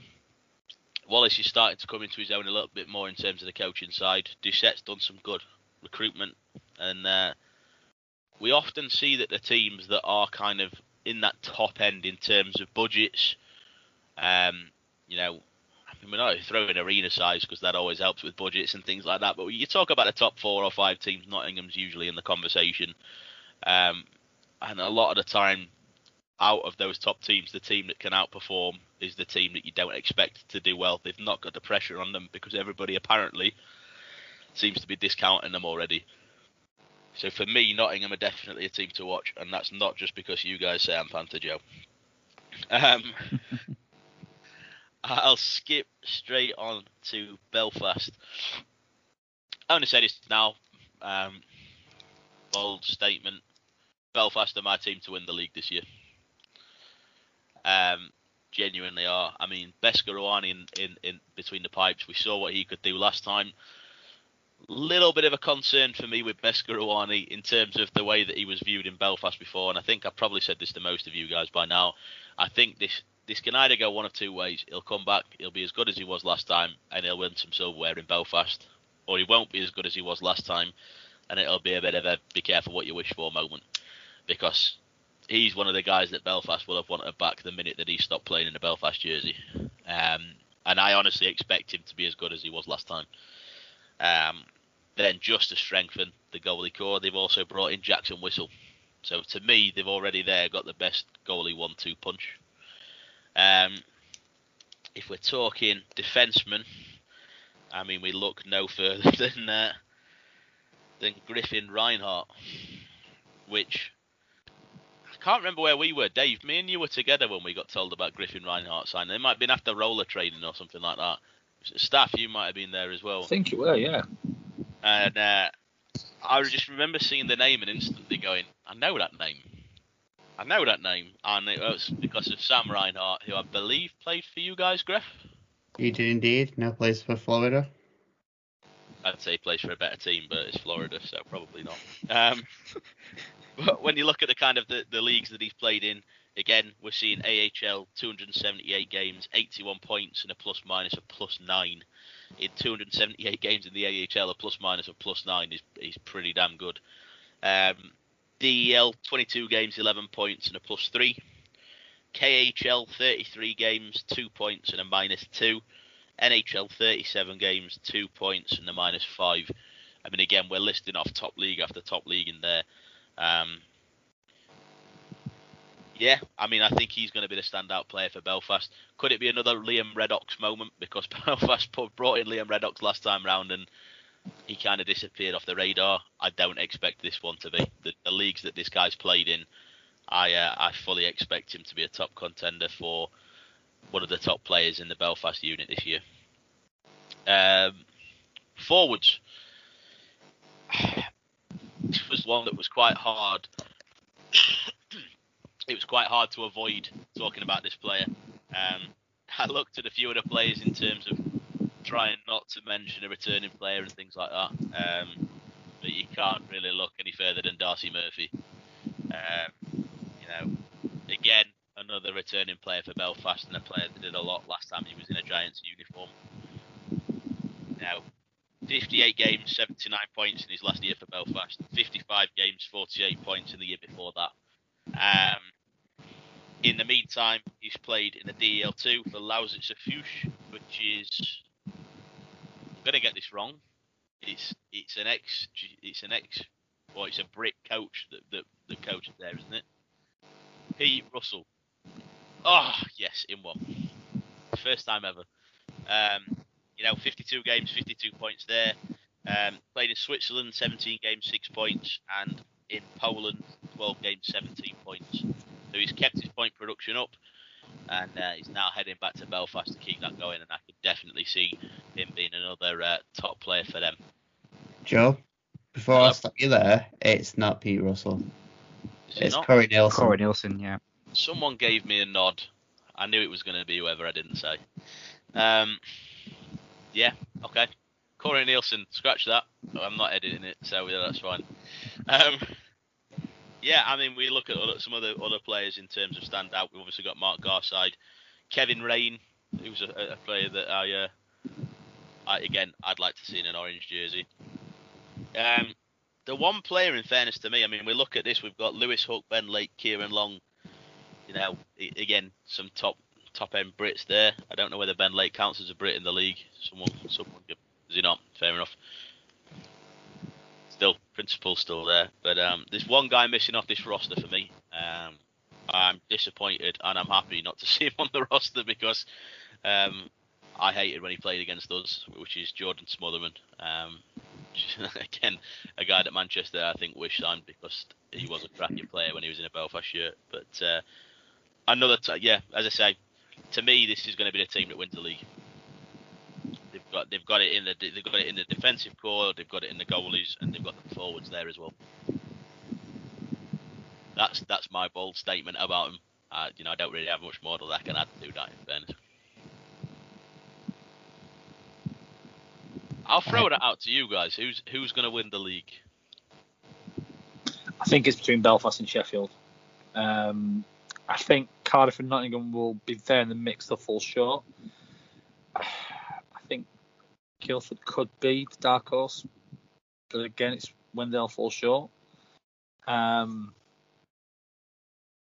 incidentally, the final weekend, if we're saying it's Belfast Sheffield, it's the Belfast doubleheader in Sheffield. So that could be True. interesting. For the, that could be interesting for the title. Um, so uh, yeah, I think it's between them two. If all the all the inputs come in and say Nottingham's, I don't like it because they're not doing the traditional. We sign the big names. Look at us, bold, brash. We'll sign, you know, 500 game NHL and just, you know, nothing else. They're, they're signing a team that's looking like it can punch above its weight, um, which is a dangerous sign. Um, in fairness, it's what Cardiff did for, for has been doing for a number of years. So if they could be in that mix, should be should be good. season. I think it won't be the four, and then everyone will just filter in the spots. I think we'll get. I think Coventry will, will bloody some nose. I think Guildford will. Um, one of the Scottish teams do some damage? I'm not sure. I think if anyone, it's probably. I think Dundee because I think Glasgow will have a lot to, too much catch up to play Mm, to be able to do anything. I think if they had the the team lined up to play the season across a longer stretch, I think you probably would look at Glasgow. Um, yeah, I think probably Dundee could be the one that could be uh, Scottish representative. Really, you know, taking some scouts throughout the season. Yeah, I'm gonna pretty much say the exact same. Belfast or Sheffield. We just look at the roster and the experience that the the players have got across both teams. It's just one of them where you can go, yeah, this is gonna be used to. I mean, if another team wants to join join that mix, make it even more interesting, so it. They probably would be someone on the lines of like Cardiff or Coventry or Nottingham. But yeah, my I still say it'd be you guys or Belfast. I'm thinking Sheffield, Cardiff. I'm thinking Belfast will be the third. Yeah, I mean, I look at their team, and they've got a good team. They've got a great um, resume of players, but I just I just think Cardiff and Sheffield will be just a little bit better than Belfast this season. I'm I'm not sure what it is. Um, maybe it's, it's just going against the grain and you know just uh, mixing things up a little bit. But I genuinely do think Cardiff will, well, Cardiff and Sheffield will will pit Belfast in the league. Uh, I've just got that feeling.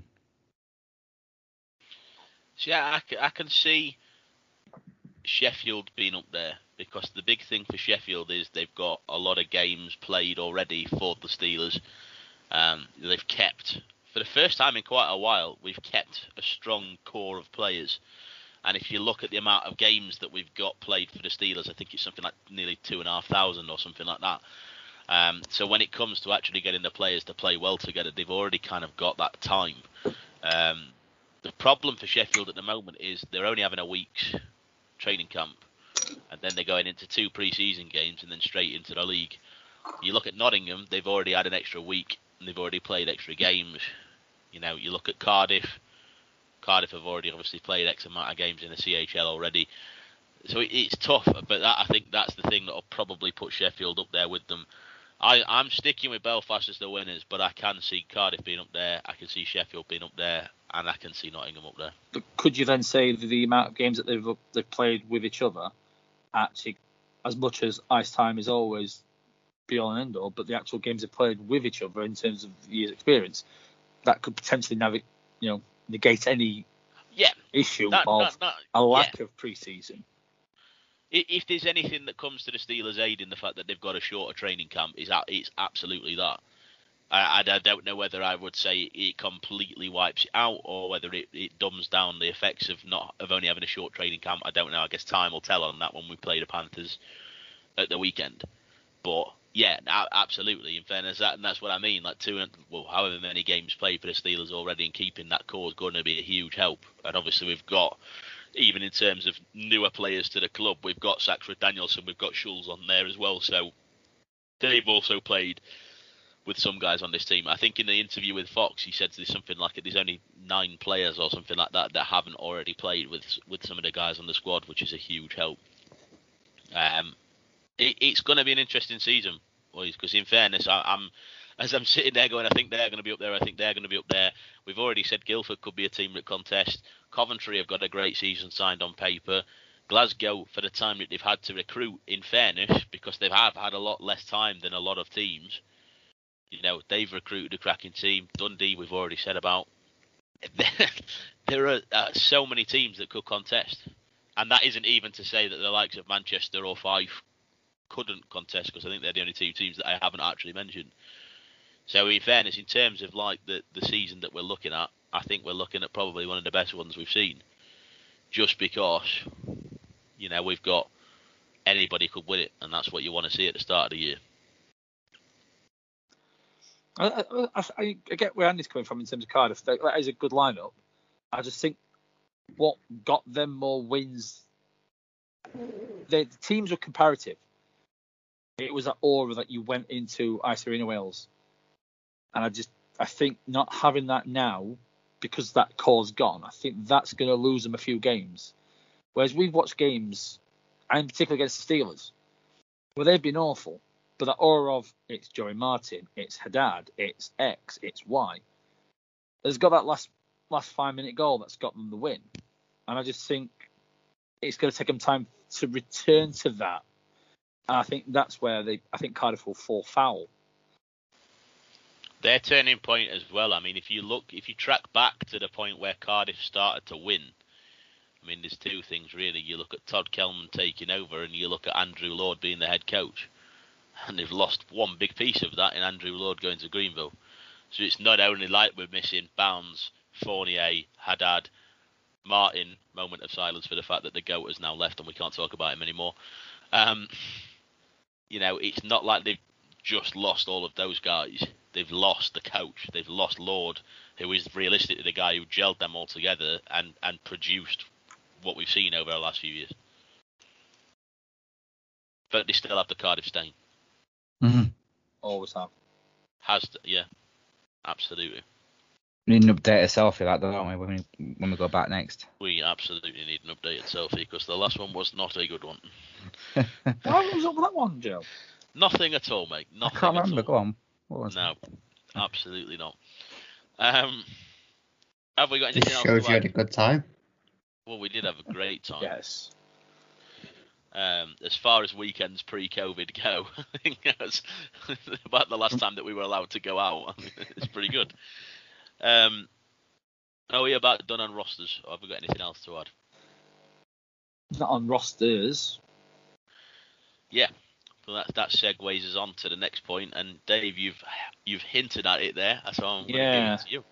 It's the, the the makeup of rosters. So obviously it's the 14 overseas import players and five Brits uh, as the max. Um, said for uh, cost saving, which I get, but I don't agree with the numbers.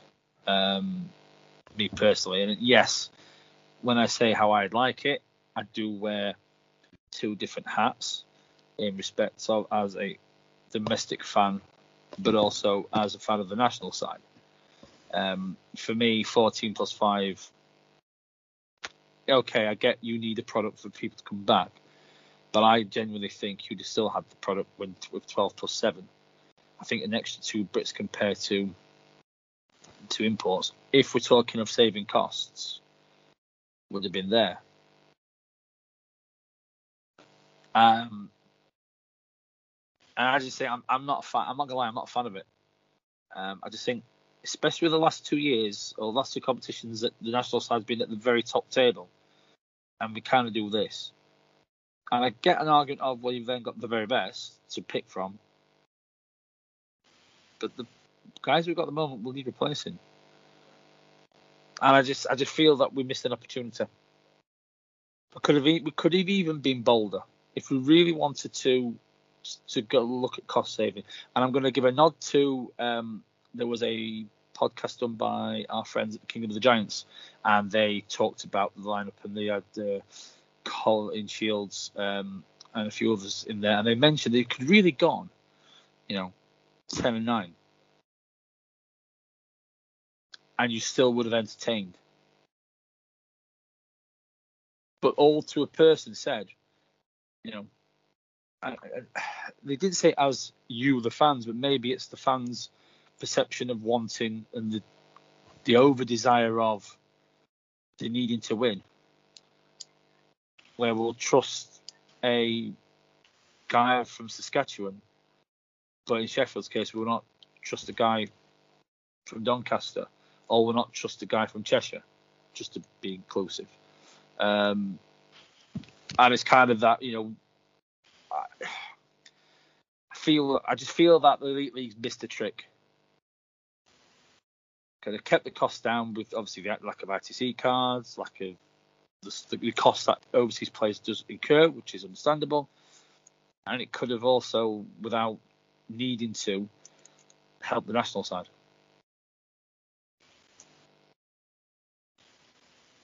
I mean, I think, I say, I think you've pretty much like nailed it on the head there with that. It's pretty spot on. It's like you think after how the Elite Series went on, the amount of Brits, you're like, yeah, this is actually quite entertaining still. Even without any of the faults that went on at the start of it all. Free YouTube like- games. Yeah. Even without that, it, it was still an entertaining product. And you had a fair amount of Brits. I mean, in, in that one, in the Elite Series itself, you've got at least well, two players for us that I don't think we would have ever have looked at if it wasn't for that. In Harry and Ben Solder. And then you've got obviously you saw your guy, your netminders play. Um, they did really well, did a good, good account for themselves, really well.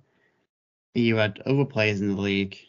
You even got to see Antonov play, who everyone had been raving about, but we would you'd think he's never actually going to get a chance in this top league. It's the products on the ice will would have still been as good, I would have thought. And especially it's going to make it even better for GV squad. I mean, even more so now, we've got a product, one of your own, signed three year entry deal into the NHL, currently in their rookie camp. You've got another one of your own that's in just sign a contract into the OHL. And it's like, come on, we, we surely we want players to play up into our the, our best league over here, get looked at by teams across Europe, North America, and go right, go there. You get you play with coaches that are far superior than the ones we've got over here. Not that our coaches are not great or anything. It's just that they're gonna be far a lot much more better because it's what they've learned from growing up. You saw the difference in Kirk in picking in the Olympic, oh not the Olympic, sorry, the in Latvia, the world Finland. champs. Yeah, well, we saw it on TV. No, I was on about the Olympics, but yeah. Yeah. Yeah, oh yeah, definitely. But it would make so much more sense to go, right, you know what? Cut costs. That two and a half grand for an ITC card for that player. Right, well, we've saved that, pocketed that. Oh, a minute, there's another two and a half grand, pocketed that. Right, we can put this into our actual product. It after a pandemic season, it just makes more sense. It's like it's you're hitting the reset button.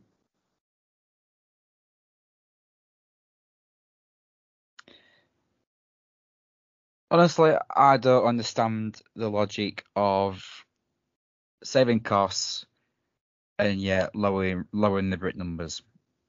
Because when you think of imports, it's it's no surprise and no secrecy that obviously they earn a lot more than what the Brits do. But on top of that, you got to think of flights, getting them in, uh, tr- transport to the city if it's a bit far away from an airport. You know, family costs as well when we bring the family over. These are things that just doesn't fully make sense to me. And after the window of opportunity that the Elite Series was, I just think the hard work of that and the opportunity that they've given to so many Brits, like Gref said, Antonov, uh, even Churchfield and Warburton. I mean, say if Brust gets injured, do you, do you think Warburton or Churchfield are going to step in for 20 odd games? Or will they bring another import netty in to replace him until he's back? Because you can guarantee they'll bring another import net, netminder in. That I'd And- expect them to, though. Yeah, but this is this is the thing, and I'm, I, I know I've said before, but when you look at the GB team right now and how much they've achieved by giving these people the ice time, when Bowns retires, who's going to replace him? When Dowdy retires, who's going to replace him? when Richardson retires, who's going to replace him? Because that opportunity that you, gave players like Kieran Long, I mean, Kieran Long was outstanding in that, in that elite series. I, I don't think there was one game where he didn't score a score a goal or a point. point, and it just shows if you give these British players the opportunity, the ice time, you're going to see masses of improvement. Not only as a short term, but also for GB as well in the long run. Otherwise, you know, if if if we're still keeping that import numbers bumped up, then you can guarantee that GB are, going to start slipping to where they are now. I think two points in your dialogue, Andy, is kind of for me where we're at. And you're you're talking about the, the opportunities missed with the Elite Series, and I thought that was probably the greatest platform that the top level gamers gave to British players for a long time. Um, and I, would love that to continue, even if, maybe even you know like over a weekend. I'd love it to continue. But then what Joe said, and it's not a criticism what you're saying, but it's an expectation of the fans. I want to replace like for like. But as daft it sounds, it's the mindset. Why don't we have you know the backups? Why don't we ha- use them?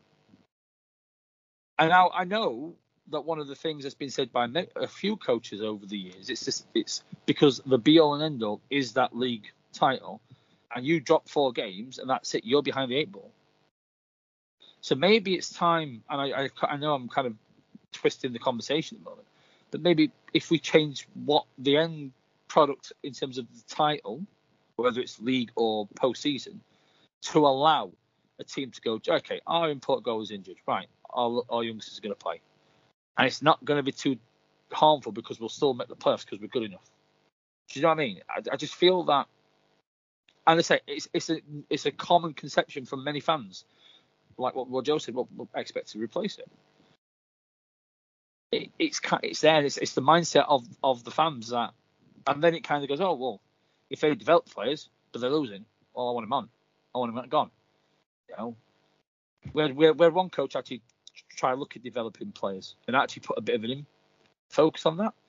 Yeah, and they got lobbied out of the club. You had a, you had the birth of the resistance, and I'm not saying that other teams wouldn't do that. I would suspect maybe not call themselves resistance, may not do themselves a logo, but they'd have that kind of vocalness of, no, we want to win because that's what it's all built to. British sports fans, it's all about winning that league title, and it's that mindset that I just think you can easily go right, we'll drop down to 10 ports and have 10 Brits.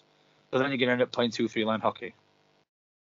What we do need is a system where we play four line hockey with as many Brits and over time more Brits than imports, but as many Brits playing that four line and having the 15 minutes. Kieran Long got 78 points in Manchester because he was playing top line minutes, power play minutes. He goes to Belfast, he's playing fourth line.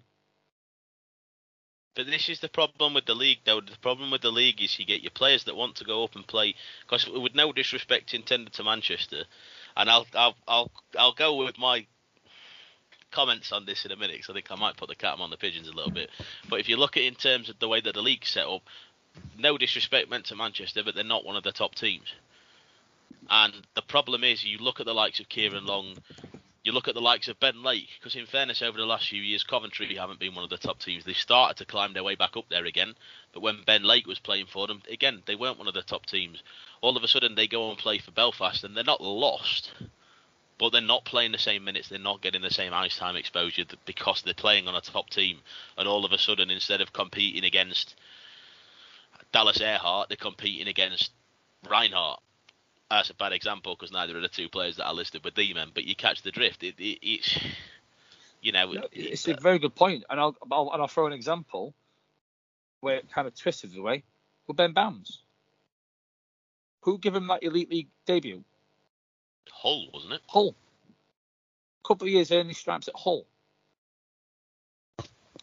Showed he could do it. Cardiff then goes right. We've got someone who's who can do a job. I just think the mind, I think the mindset alongside the system is is where we end up 14 and five. And I, I just think the elite league's not a development league. It's a, it's a league to develop players to the next stage.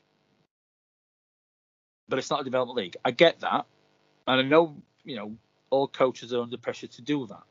And yes, you, you're right. You know, Manchester didn't have that um, pressure to be a league contender, but didn't didn't Manchester finish second that season when Long? Or was I? I think have I got the season confused? You're thinking about Yes. when, you're thinking about when the conferences were back in place again. Yeah, sorry. started Apologies. We had So- Ozil. Ah, okay. Um, enough said. But it's that mindset where we kind of, I think, the elite league's moved on, and I think the the use of Brits has kind of moved on. I just think we're kind of lost in that old school bit dinosaur of it's all about the imports. The imports bring the fans in. And I just think, again, we mentioned, I think Andy was with the reset, and I think that's, it was a great opportunity. And how many times over the years I've I talk to you three now, but anybody who listens to this podcast, when you, one of your local guys from your city gets on the ice, he gets a goal, he gets an assist. You tell me the biggest cheer that night, and no one could. I, I, genuinely now, you get the biggest cheer because it's your guy. Your lad from Sheffield, it's your lad from Manchester, it's a local from Nottingham gets the goal. Lakovic goal against Hamburg, CHL years ago. Biggest cheer. And it's, these, it's, it's, it's that mindset where I just think it's lost. And I, I, I just feel we had an opportunity, and I just think we blew it. See, I'm going to put a cat among the pigeons here, and I'm going to disagree. Go for it. because for me, and I'm looking at this solely again from the top teams' perspective, and by the top teams, I'm going to sound like a homer for saying this, but I'm talking Sheffield, Nottingham, Belfast, Cardiff, probably as your top four. Throw Coventry in there when they're back up competing. You watch Sheffield, their roster on the ice isn't going to look really any different to how it would look if we were having another two or three Brits on that roster because all of a sudden Cole Shudra isn't sat on the bench, not being used and getting 30 seconds a game, and that's a problem in itself. And I'll, I, that's Yeah. where I'm kind of swinging round to. In terms of the actual elite league, I don't think it's a backward step. I, I think the backward step comes from the fact that we have no alternative. We have no, you know, because part of me wants to say that the likes of Brandon Whistle, the likes of Cole Shudra, the likes of Brits across the league are going to get more benefit from playing more ice time. The problem at the moment is, and this is, we're not even talking about when we had the huge, huge drop, if we remember a few years ago when we were talking the huge, huge drop to NIHL 1 or whatever it was. We're not even talking that, but there's still too much of a gap. And that's the problem.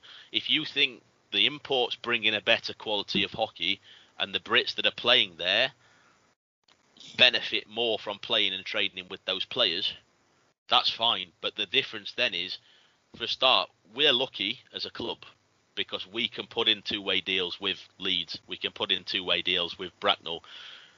No two-way deals going in with Steeldogs at the moment. That's kind of where I say we're lucky. We've said this before. The way that the league needs to run is to have some kind of farm system in place, so you each team, and this way the league could then turn around and say you're allowed whatever 14 imports, five Brits, but you have to have at least three Brits on a two-way deal. And that way, you're then getting three of your lower quality Brits, who, if they were on a bench for an elite league game, would only probably get 30 seconds a game. That might be a bit of an exaggeration, but we're not talking more than two or three shifts because that's what we were seeing happen at times in Sheffield with the likes of Kieran Brown, Alex Graham, Cole Shudra, Liam Kirk for a time. You know, all of a sudden, if you had that kind of system in place, they're coming up, they're training with the big guys, they're training with the imports, they're going and getting the ice time in the NIHL, and they're competing with the players that are on the roster. The problem at the moment is that other side of it isn't there. I agree That's that the, the the, gaps the gap is is, is still massive, um, and I, I think if you look at a lot of the two ways across the league, you notice in the the press release it's they're training with the adult club or the senior club instead of the training down there. And this is no disrespect to the NHL teams; they always are training with the Steelers, the Panthers, or whoever's got the two. They're training up. So I, I get that. I agree with it. Um, again, I just, just think it's It's an opportunity. it's- I think it's an opportunity I agree. I agree with that. I agree with that. I don't. I say I don't think the reduction in Brits in the elite league is a loss if the support systems were there for them to get more exposure to the top end hockey. The problem is the support systems aren't there. You guys talked about Antonov and the way that we got to see Antonov. As soon as Luke Ferrara came in, Antonov saw no ice time at all, and that was in the elite series. And this is the problem. It's not just the Steelers. It's not just the Panthers. It's not just the Giants every team is doing the same thing. They're prioritizing those players, and it's like you say, it is exactly that issue again. The biggest problem that I say every time we talk about development in British hockey is the goaltending, and that's never going to change because the problem is the only way you could do it is turn around and say something like the Challenge Cup, you're only allowed a Brit netminder. It's the only way you could do it because no team is going to put a Brit netminder in any league game unless they have to. And I'll I'll hold my hands up when I said I expect us to replace Brust if he gets injured. That's me personally, because that's You- that's the thing. But you're not on your own, mate. And a lot of fans, whether it's the Steelers fan with their import replace or the Nottingham, it's it's a, teams across the league because that's the mindset that we've kind of grew up with with the elite league. It's like we're going to lost his input goalie. Let's replace with. Mhm. So it's not. a It weren't a, when I said it, yeah, that weren't a Oh, no, I criticism. It's know, I the- know, It's the mindset that we've kind of fell into. That's just- that's what needs to change. yeah. That, that, that's the, that's what I mean. The actual the, the shift in itself to five Brits, and bearing in mind the fact that that isn't, and this is the other issue, that doesn't mean you're only allowed five Brits. That means if you wanted to sign 12 imports, again, the problem is no one's going to do it. The only teams that are going to do it are the teams that can't afford to sign 14 imports. And this is your other problem. When it comes down to voting about all of this, I'm kind of contradicting myself because I'm saying I don't think it's necessarily a backward step, but the teams that are voting for this, there's more teams in our league now with a bigger budget than there are with a lower budget. And the problem is this system now benefits a bigger budget team because you can pay all you want for your imports. We're going to come to the rules in a bit, but one of the things that we've got to say is the ability to play another import if your imports are getting banned. That doesn't benefit Fife. It benefits Sheffield. It benefits Cardiff. Whether that's that they're going to bring in a, a top end Brit or whether that's we're going to see some imports being signed because it's not wouldn't be the first time we've carried spare imports. This is this is the problem that we're seeing, and the thing is, when all of this goes down to a decision, it'll get pointed at that it's oh it's Tony Smith because he's chairman of the league. These rules will have been voted on by every team, and the problem is more teams now have a bigger budget than don't, which is good in terms of the progression. It's just not good in terms of when we're voting for something like this, they're going to go with what's going to get them the wins, not what's going to get the development. And I'll leave that point on exactly what Aaron Fox said at the um, the fan forum to us, because I asked the question and said, have we got anything in place to give the development to Churchfield and Warburton so that when the likes of Ben Bowns step down and retire, we've got Brit netminders that can take the place and play for GB. And his exact quote, and Dave and Andy, you can both vouch for this because you were sat there with me. I will always prioritise winning over development. That that tells you all you need to know. Like you said earlier, Dave, I mean, I totally get where you're coming from. It is the mindset that we're in, but we need to get out of it. We really need to get out of it for, for the future of the GB side. I mean, you go to a place like Czech Republic, uh, they're not always going to get the medals in the Olympics or in the World Championships, but they are they're up there. They're fast, and there's not many people uh, on the teams in, in the Extraliga that are that are um, imports, and yet they are still very very fast. And I, I'm sure um, you all agree with me when when um, John Muse got injured during during the Elite Series and Warburton stepped in, Churchfield stepped in. Well, that that's that that that save that Warburton made. I mean, we were all in the room thinking, what just happened? That was being shared by the NHL. Yeah, exactly. And and this is giving you a glimpse of what could be, not just for goalies, but for anyone. I mean, if if you were someone who's played NIHL most of your life, you get a call up uh, to Belfast and you play along. You, you know, you get to play with Griffin Reinhardt, you get to play with Keaton Ellerby in Sheffield. If you're a player like that, you can have one-to-one time with these players, and then you can say, you know what, I learned this from someone who's played in the NHL. I learned this from someone who's played in the KHL that I never knew before. I'm, I'm going to take that into, ne- into the next game, I'm going to try it, and let's we do it. And everyone's just stunned because that's come out of nowhere. You know, and and it needs to be thought about the future. It's all about you know, it's it, it's all right saying oh here and now, winning, winning, all that stuff. It, it has to change, and there's a number of ways that you can that that that it can. I mean, if you bring a bring in a farm system for the Brits, uh, every club has a nearby NHL team that's in the elite league. So if you if, you, if you're a Brit uh, and you can have that sort of farm system where, say, if uh, one player gets injured and lose lose a bit of confidence, you go down and see an NIHL. You get the confidence back. Someone gets to, to move up because they played well and they showed themselves. That's where you get the competition from. And if Brits have got a competition, you can guarantee that, that they're going to improve because they're going to try and fight for that spot.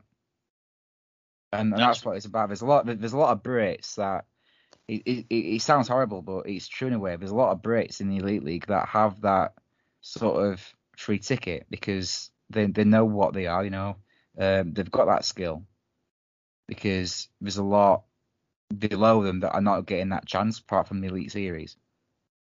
And this is where you need to find that competition, and that's how you're going to improve as a league, as a country for the future of this sport. And you know, that's what's going to make more British people want to play the game. Because one thing for me as an outsider, when you're watching Premier Sports, you're seeing, you know, interviews from coaches. They're all Canadian. They're all Canadian, or they're all American. You know, there's not that, you know, home feel with a lot a lot of clubs. If if if you know what I mean, if if it's certain people, there's not that home feel, and, and I think if you're going to encourage more people to take up the sport, you need homegrown heroes. And there's a lot at the moment in the GB, obviously, because where they are now. But if, if in a few years when they retire, and then you don't have that because you thought, oh, bringing imports is more important than developing people in your own country, then you're going to lose that interest. You're going to lose that straight away. But there's so many things that you can bring in to create that competition. And then as soon as you can do that and find that way, you, you're up there. You're set. And I really do think that's something that is missing. To be honest with you. The, the problem with it is that it's the to me the way that we can better progress, and it sounds like an obvious thing, but the way that we can better progress the Brits doesn't fall down to the elite league. It falls down to British ice hockey as a whole. It falls down to getting that system in place. It, we've either got these one of two ways that we can do this. We as a fan base as a whole, and when I say fan base, I don't mean of a team, I mean of a of a league. We have to lower our expectations very very slightly and only at the start because what will happen is it'll pay dividends. We lower our expectations, the league then feels like they can drop the Brit the import numbers and increase the Brit numbers, and then the Brits that are playing, you actually sit there and go, "Oh, this is better than I thought." That's one issue. That's one way of doing it, and that's the. But like I say, what I said about Aaron Fox, it's not a criticism on him. His job is he's been brought in to win. He's been brought in to win on a fan base that every single time you'll see any video with any new player will say 40 times we're a club that expects to win. So it's not a criticism on him. That's his job. But that's that's where our mentality's gotten us to. The only other way it will change, and this is the better way that it will change, is for British ice hockey to go. We need to work out how to bridge the gap between the NIHL and the Elite League, and how to give every team a farm team, like you've said. It's the only way they can do it because then, like you say, there's players that can then go. They can go and train with the Steelers and go and train with Keaton Ellerby. They can go and train with Belfast and go and train with Reinhardt. They can go and train with Cardiff and pick up from players like whether that be Cole Sandford and players like that, Mikkelson or whatever his name is, or whether that be players like Richardson because they're also players that have got that that experience that can teach the younger guys. But then, like you say, they could go, oh, I've picked this up, go and apply it at a lower level in the league below, work on that, better it, and then they come back up to the the elite league and they can put that into practice and they can go right. This is what I can do.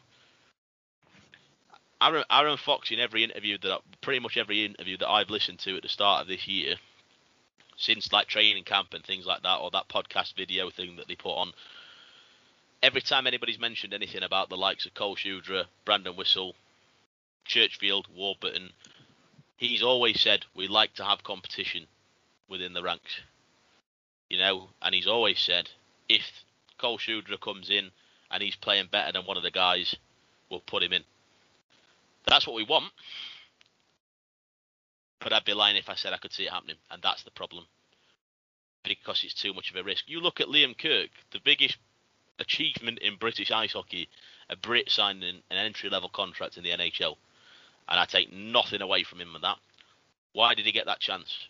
Firstly, because Paul Thompson came in and started to introduce the apprenticeships. He then got a pro contract at the right time to be eligible for the NHL draft. Why did he get ice time?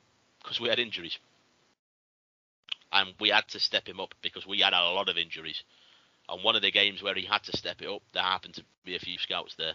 And I'm not saying by any means it was lucky for Kirk because Kirk's got exactly where he has for his own effort, his own hard work, and he well deserves to be there. But that's not how it should work. You know, Alex Graham, Cole Shudra, and I'm only naming our players because they're the first ones that come into my head. You know, they should be awarded the chance to play for the team and do it properly. Every time Cole Shudra steps on the ice for, for the Steelers, or recently, every time he steps on the ice for the Steelers, he's taking a penalty half the time.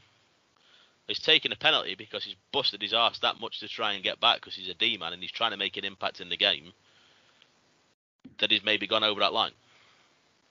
That's not how it should be. He should be stepping on the ice and playing his game and showing that he deserves to be there. Not thinking if I don't do something this shift, I'm not going to play for the rest of the game. That's that's the problem, and that's that's the element that I think the five Brits takes out because the players that are on that roster, in theory, should be playing proper minutes. The problem is there's not that development side behind it to then push them up to that. So that's why every time I read people saying, "Oh, it's a it's a it's a backward step," I don't think it's a backward step. Was the with the development side in there? But is it helpful for Cole Shudra to sit on the Steelers bench and play 30 seconds a game? No. Simple as that. You can still have that expectation of winning. It's just that if if that input limit was to drop, you'd obviously look at your imports and who you can get. And mm. you know, uh, there's, there's a lot of good Brits in the core already. If if you can, you know, sign one of those Brits, then you're in good hands. So you can still have that oh, competition. Mate, but... Fully agree. And that's like you say, if you drop the import limits for the whole league, it's not going to affect your chances of winning anyway, because no. every single team is going to be in the same boat.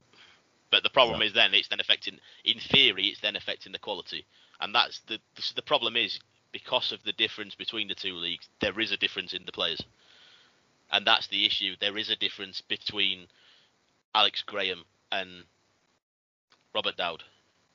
That's bad example because of the age differences and things like that. But you look at the two players that have had the chance. One player's had the chance to play the whole time. One player hasn't. There's a huge difference. If you then put them on a line together, you'd be sitting there and going, "God, he looks bad. He looks behind." It wouldn't take long for that to change, but no one's going to afford it the chance to change. That's the problem. it's that you know that that's we we want to be climbing as a league. You see t- teams enter into the CHL. That's great, but like we said, we're forgetting about GB.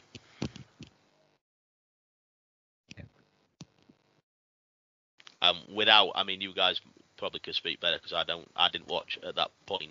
But my understanding was that was the level that it got to at the Super League level, which was that it was just climbing and climbing and climbing, bringing in the big, big paid players and then all of a sudden, not sustainable.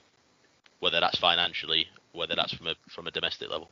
Probably a bit of both, but more financially, definitely. Yeah. There was a couple of times season, teams spent a million pound on a season on a team, and you're like. 500k on one player. Yeah, and he didn't win EuroLeague. Um, he did. Did he? I thought it was spent on the year that we did the Grand Slam. So money well spent. But yep. Scratch that. Actually, I was. I was adamant that that was the season of the Grand Slam. Waiting for it was like two years maybe. Yeah. Let me just quickly go on to elite prospects. But yeah, the, what you're saying there, a lot of money was spent uh, when the money weren't coming in. Yeah, Three seasons. We had him. When was your Grand Slam again? uh, 2000, 2001. Yeah, that was the last season he played for us. Ah, so You were right. We didn't win a league then, though. no. The, the the interesting thing for me going forward with this is they've said it's because of COVID. They've said it's to cut costs. So is it going to change next year? Who knows?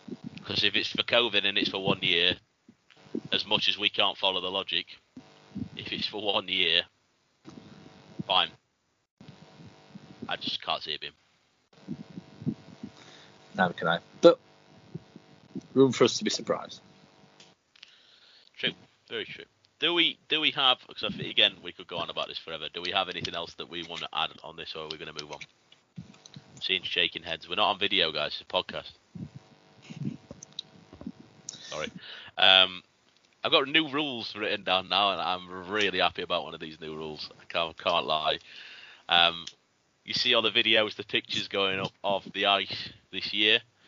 Um, and one thing that completely escaped my notice, and I don't know if any of you gents noticed it, did not notice the lines behind the net at all. And then all of a sudden, I saw a tweet from Pete Spencer saying, "Oh yeah, um, the Elite League are now doing the trapezoid." And I've been saying this for years. We need to do the trapezoid. So I'm buzzing. Well, there you go, Joe. Your wish is the league's command. Exactly. See, it's only about five years short, but yeah, it's fine. I think it's kind of part of the, the IIHF standardization rulebook across the whole of the, the IIHF playing nations. So I think you'll see. So you didn't have it in the DEL, you didn't have it in the SHL, uh, and you didn't have it, or you may have had it in the KHL, but I don't recall it being in the KHL. But Yeah, you it's now been get- KHL. has it been in the KHL? Yeah. Okay, fair enough then. Cheers. Shows you how much Uh, KHL I've watched for a while. I'm shaking my head. I, I've watched a couple of games this season and I didn't even, I'm not gonna lie, I didn't even notice it was there. Um, but there's the, the point of the, the rule book is, is kind of now encompassing everybody. So you kind of have a standardized play. Fair play. Why not? You know? Crack on. I, I've loved to see some of the complaints from people about, and some of them have been because people are presuming that Barry Brust's a really good puck handler, and so all of a sudden everyone's whinging saying, "Oh, I presume that the teams were told before they started making the signings." No, they were told at the same time the tweet went out. None of the teams knew. It's already on the ice that none of the teams knew that they were going to do the trapezoid. I mean, we're not Vegas with Marc-Andre Fleury. Ooh, Or let's not Chicago bring that now. Don't, don't, that's wrong to see. I can't see it. He does Um, say on Brust's uh, prospects page that he's a good puck handler, but it's the end bit that I love because he's known to be a bit of a hothead though. it's just like it's that comma in between the So now the trapezoid limits the space he can be a hot on. Brilliant. yeah. Amazing. Now, the, the the one thing that I've seen people complaining about is the restriction on good puck handling goalies. And the comments were, "What happens if you get a goalie who's as good at puck handling as Martin Brodeur, and they can't do it because of the trapezoid?" Just sit there and think, "Well, believe it or not, Martin Brodeur had to play with the trapezoid, so Yeah. So so hockey player adapts to new rules. In other news, Shock horror. wa- in, in other news, waters were. Um, it's like any sportsman and any you know any new rule change. You just adapt. If you adapt, you stay. If you don't, thanks for coming. You know, as as, as daft as that sounds, that is exactly what will happen. And and all the people, all the players who who now be playing trapezoid for the first time, they'll be watching the the NHL for years. The goals will be like, okay, right, I can't go there, I can't go there. Oh, I've been know what? waiting for this moment." The goals like, ah, the defenders, you do more work. Marvelous. I'll just stay in my crease and watch the game. I mean, this is where we just go, oh, great, me and Joe being the defenders. It's a, it's a killer for people that are on the uh, on the power play Because all the PKs need to do is just aim for that corner where the goalie can't play the puck out. And it There's not no bounce better- out. There was a few times it happened in the playoffs. I don't know whether it was because the because the boards were just completely dead, but there were a few times where there was a clearance and it hit the boards and just dropped in the trapezoid. You're sitting there going, "This is incredible!" Like you see, it's in the corner. The goalie's literally standing there like, "I can't do anything." it's quality. But no, I, I I don't mind it. It's gonna make it entertaining. But just like all rules, um, people will understand it. They won't understand it, and they'll enjoy the hockey or not enjoy the hockey. You know, kind of however they want it. But at least I will, I will say this one thing: the rule changes and how the elite league has um, presented it to the fan bases. I actually think it's been really good. So kudos to the elite league um, for doing that. Um, and, some of the video guides, it's been done well. That's always I, I like. I did like that because they did put a good explanation out. Because sometimes you get some rule changes and you're sitting there going, "What? What are they on about?" this one actually they did explain quite well. I don't know. It, it's not going to make the world a difference to a game, but you know, it's just it's something. And also, do you know when the top league are doing it, it can't be a bad rule No. in theory. In But you theory, find when a the lot top of league are stuff doing it for filters so through long, from the top league. Yeah, exactly. Yeah. It just filters through. So, but yeah, I don't know if we've got. Bring on the else to add trapezoid. on trapezoid. I guess see on Sunday. That's going to be amazing. I know this is true. This is true.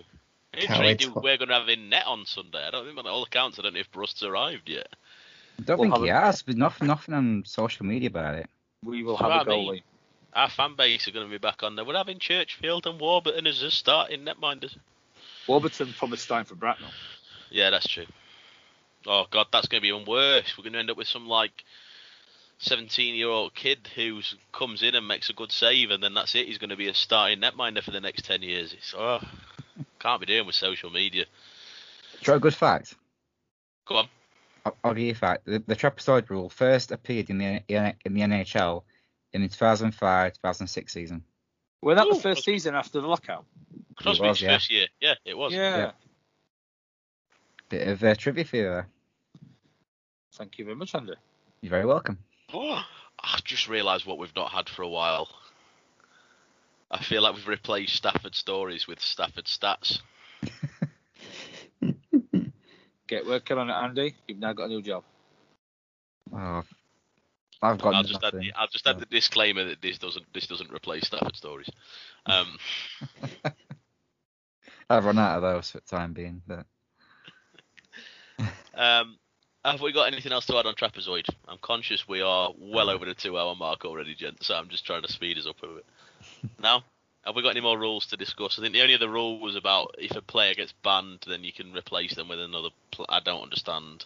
I think that's Oh, another yeah. conversation of a day. That's boring. That- That's boring. Move that could on. be If, if ever there's been a rule change which is leveled as just rabbit hole for us to get that, because that I feel like that's just yeah. We'll that, that, that that. could be a lengthy one. That um, conversation. could. That one. And Could. let's.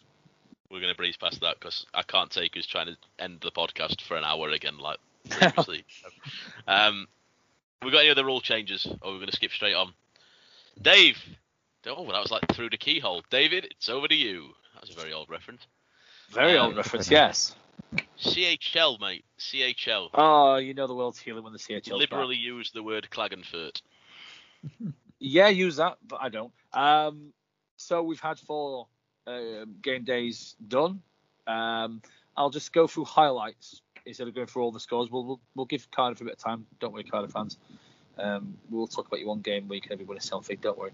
Um, Zug enjoyed themselves against uh. Um, 19 goals for, three goals against in the two games. Um, bit of a shock result for me. Uh, Tappara Tampere uh, beating Berlin 6-1. Um, a result that uh, Greff would have been happy with. Zurich beating uh, champions Frölunda um, in Zurich. Remember says right? Correct. The Thank you. question is whether Greth's raving over that or Cristiano Ronaldo signing for United. We all know it's Ronaldo. Let's, let's not even try that one. It's Ronaldo. Um, uh, a team making their debut, I think, most of that in the CHL, and a team that's close because we've been there before. To me, Joe and Andy Rungsted getting their first wins in the competition against Donetsk, uh, both home and away. Um, and another team that we're fans of, just because of the name, Frisk Asker, um, getting their first win Oi, oi. this season um, on a penalty shot win against Bolzano, um, another team with Sheffield Steelers reference. If you want to look at a nice penalty shot to win a game, that's the game to go. Bolzano v Frisk Asker, lovely um, penalty shot to win that game for the Norwegians. So let's Is go that on the to one Ca- you show Buzz? may have, might Okay, have. Let's have a look at it. could have. Go on the CHL website or CHL social media, it'll be on there. Um, along with some Other, other other games, sources are available. other sources available. Um, was it Barbecue. Zurich? Was it Zurich and who was the crazy game that me and you watched, Gref? Where it just went. Wasn't it? Yeah, IFK Helsinki. That's it, IFK Helsinki, where it just got a bit crazy. 100. again. 10 penalty minutes within the last 20 seconds of the game. yeah, that's highlights worth watching as well. Um, or if you just find there is on YouTube the full length of the game, just move it towards the end, and you get to watch it all in its glory. It's yeah, it's yeah. Um, the best way to describe it is just like there's no rhyme or reason, but it- Old time hockey. Yeah, well, not really because the gloves stayed Gloves on. on fights. There was out of the six players involved in altercations, one player dropped the gloves. But I've, I've watched that. I've watched a, a good Tilly with both gloves on in the Continental Cup final many years ago in, Grenoble. So it happens. Um, Cardiff start. I felt a bit sorry for Cardiff. I've said it. Done. No preseason games, no games at all, and you go up against Adler Mannheim, one of the top teams in Europe. What preparation! I appreciate COVID will prevented it, but uh, not the team you want to start against. Um, and it showed in their their first game loss against them. But fair play to, to the Devils, they beat uh, Lausanne uh, for one. Member serves me right.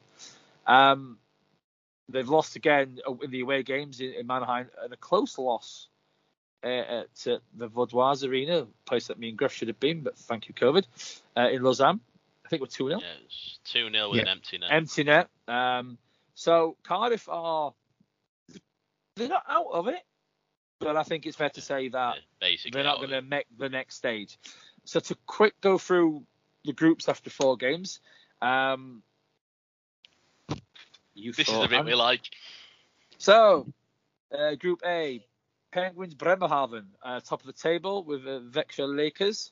Sparta Prague are, are with Växjö with seven points, so that'll be interesting. Turku, yeah, you've done. Thank you very much. Uh, group B, uh, Frölunda Gothenburg and IFK Helsinki on eight points with Zurich on seven points. Uh, Mlada Boleslav on one point. Um, I- yeah, they'll not make the next stage. Uh, group C is Cardiff's uh, Adler Mannheim and Lukko Rauma on eight points. Uh, Lausanne five. I, th- I think it's the Germans and the Finns that'll go for the next stage. I can't see Lausanne getting um, sufficient wins against Mannheim. Really don't, but you never know. Group D, Red Bull Munich, uh, nine points. Rogler from Sweden, their first uh, venture into the CHL on eight points, with Zug on seven points. So, I'm not sure who picks up. Sønderjyske from Denmark, no point. Thank you very Uh, much. Group E, uh, Tappara Tampere on 10 points with Lugano, uh, 7 points. Skellefteå, 6 points. And Berlin on 1 point. I, that's a bit of a shock, that. Genuinely disappointed with that. Group F, uh, see the first two teams qualify uh, with Fribourg and members who like the first time this year tell Leksand, um, oh, Ben O'Connor's previous team, uh, both won all four games uh, with Trinec and Slovan Bratislava uh, with nothing. I didn't expect Slovan getting anything, but I'm surprised with Trinec not getting a single thing. Then Joe's favourite team, Klagenfurt, on the top of Group G with a surprise mix with the rest of them. So Klagenfurt will go through, but then you've got Donbass Donetsk uh, from Ukraine. You've got Rungsted, and you've got uh, Rouen from the north of France. So Donetsk, Rungsted on five points, Rouen four. Christ knows who's going to get the other spot. Um, that's a definite roll the dice and, and hope for the best. And then the last group stage, uh, sorry, the last group in the group stage, they have their qualifiers straight through. Um, Red Bull Salzburg and Bolzano have qualified, uh, with Frisk Asker and um, JKH from Poland. Um, they're on one point. Um, so the next set of games are the 13th, 20th of October, uh, and you'll see the teams to make the the playoffs. Um, been some nice goals, some nice saves, nice penalty shots, um, some intriguing hits. Um, just a standard first four games in the CHL. Who honestly thought it was a good idea to name a team Frisk Asker? I can't get past this point. Their head of PR must be absolutely wetting themselves. I'll tell you, I'll He- tell you something now. Penguins Bremerhaven. I, I mean, it's just sweeping V- V- Yeah. Warsaw and uh, TPS Turku. I mean, Another team that's it's Are their they debut. year. DL? Yeah, the DL, Bremerhaven. They Yeah. used to be Krefeld. No, yes. Oh no, no, it's a different team. no, a different team. Yeah. Different team, yeah. Oh, I thought the logo looked the same. Similar. No, um, surprising Turku. Surprised just done nothing in that group. Um, for me, the the surprise is is actually the Swedish teams, excluding Frölunda because well, Frölunda, um, but Rogler and Leksand, um, which you really wouldn't have expected given the Swedes not fully embracing the CHL to actually go well. And they've actually had some good they've had some good attendances as well, which makes a massive difference. Um, so yeah, group I think Group G is going to be the interesting one in October with Donetsk, uh, Rungsted, and Rouen. I think Donetsk had like they had to play the games in Kiev, um, and they had like I think like five six thousand. I watched one. I think it was against I think it was against Rouen, and just the atmosphere was crazy. They were just absolute off the charts. It was really, it's worth watching the highlights just for the highlight for the atmosphere. And I think that would be the one that you kind of go right. If we need to watch anything, let's watch them. But Cardiff have games against uh, uh, Lukko Rauma. Good luck and uh, Godspeed to anybody trying to get to there. I remember when Panthers played the first year and they had uh, Luleå and Lukko Rauma, and it was like Luleå was all right ish. It was getting to Lukko Rauma. It's not far from the North Pole. It's like the really north of Finland. So yeah, that's the CHL. All being well, there'll be more news in the next month or so about the Conti Cup, which will will Fingers if, crossed. well, fingers crossed fans can get out there. Um, this is obviously Steelers will be in Denmark, and, and all being well, I think all four of us are. If fans are allowed, I think all four of us. I know there's three, but I think we've got Griff along, so maybe we need to do some uh, MFZ European. So- Uh, Interesting Instagram lives. yes, we'll go with that. Have they got terraces there? That's what I'm really hoping for. I think it's a new arena in Aalborg. So I think it's all Okay. seating. All right. It's probably not a bad thing after what happened last time. Yeah, that's true. I want to know if they're going to give toasters and kettles out for the Man of the Match awards. Oh, brilliant, weren't it? You go all around Europe and, and, and you see man of the Match with beer or something. Toasters. Robert Dowd skating off with his kettle. That was just priceless. that and seeing the guy doing his lunges in the penalty box. If, if ever, so we, we are going off a tangent, shock horror. If ever we do an MFZ live where people can actually go and listen, ask questions about Rungsted and that trip, because you'll get some good stories. That's, some great That's not stuff. probably repeatable on the podcast that goes onto the platforms. Let's put it that way. Yes, that's probably true. My favourite bit has to be uh, when I think it was Westling who, who- who got the over, the overtime or penalty shot goal, and uh, Joey, you flung your arms up in the air, then you, you, your feet sort of gave way, so that ste- you, you're falling down, and then you just landed so elegantly on the on the step. It was it was I think perfect. that I've was still the got the story that stains on the back Joe of the jersey. trying to ignore. I think we're trying to move away from that one being told. I still have the stains on the back of the jersey. tells us tells the story. Rungsted stain. The Rungsted stain. oh dear. Right, Jed. I'm again. I'm conscious of time. Um, I think we've got have we got anything else to add on CHL or European trips of, of any form? no, Um, done. Sound right. I've got one last thing written down, which is sponsor. So I'm going to throw it over to Dave. Done that quite a lot today. You have, yeah. You can tell the people who talk better. Um, Well, so, in yeah. fairness, in fairness, this is when when you said to sponsor, and I said what team, Yeah, So- that was a very good point. it's our team. so, as you can see, so again, check the Instagram in the next 40 hours. You'll see a photo of the uh, the video chat, and you'll see, hopefully, by Andy's l- as I'm looking at uh, left shoulder, you'll see the logo on the Steelers shirt. Now that obviously we didn't go on the Elite Series. Other way, Andy. Other way. There we go. like, oh, Not, I'm not going much to say what's. Um, it, we didn't pay for it. It was put on. We did the face in the crowd. We got Greff in his favourite colours. Um, however, there will be a jersey this season and the next two that will have the MFZ logo on. Um, in shock development because all four of us play for that team. Um, we, as a podcast, will be sponsoring the Sheffield Knights Ball Hockey Club, and we will periodically um, promote and pimp the hell out of ball hockey on this podcast. Um, we will avoid it when Joe actually finds the back of the net. Um, 'cause Whoa, he'll talk whoa, about it whoa, for whoa, ages. hold He'll the talk phone. about it for no. we- Hold we, the phone. we will not hold the phone. I- we've still Finally got the- finds the back of the got the- net. We've got the de- Hold the- my bear. this- Yeah, hold the bear. Yeah, go on. um, but no, jokes aside, um, we've decided you know, and we'll we'll do some competitions. We'll try and uh, make a bit of money for the club because obviously all four of us play for it, so it's important. Um, who knows? We may do a few things and get a couple of players who aren't in this four.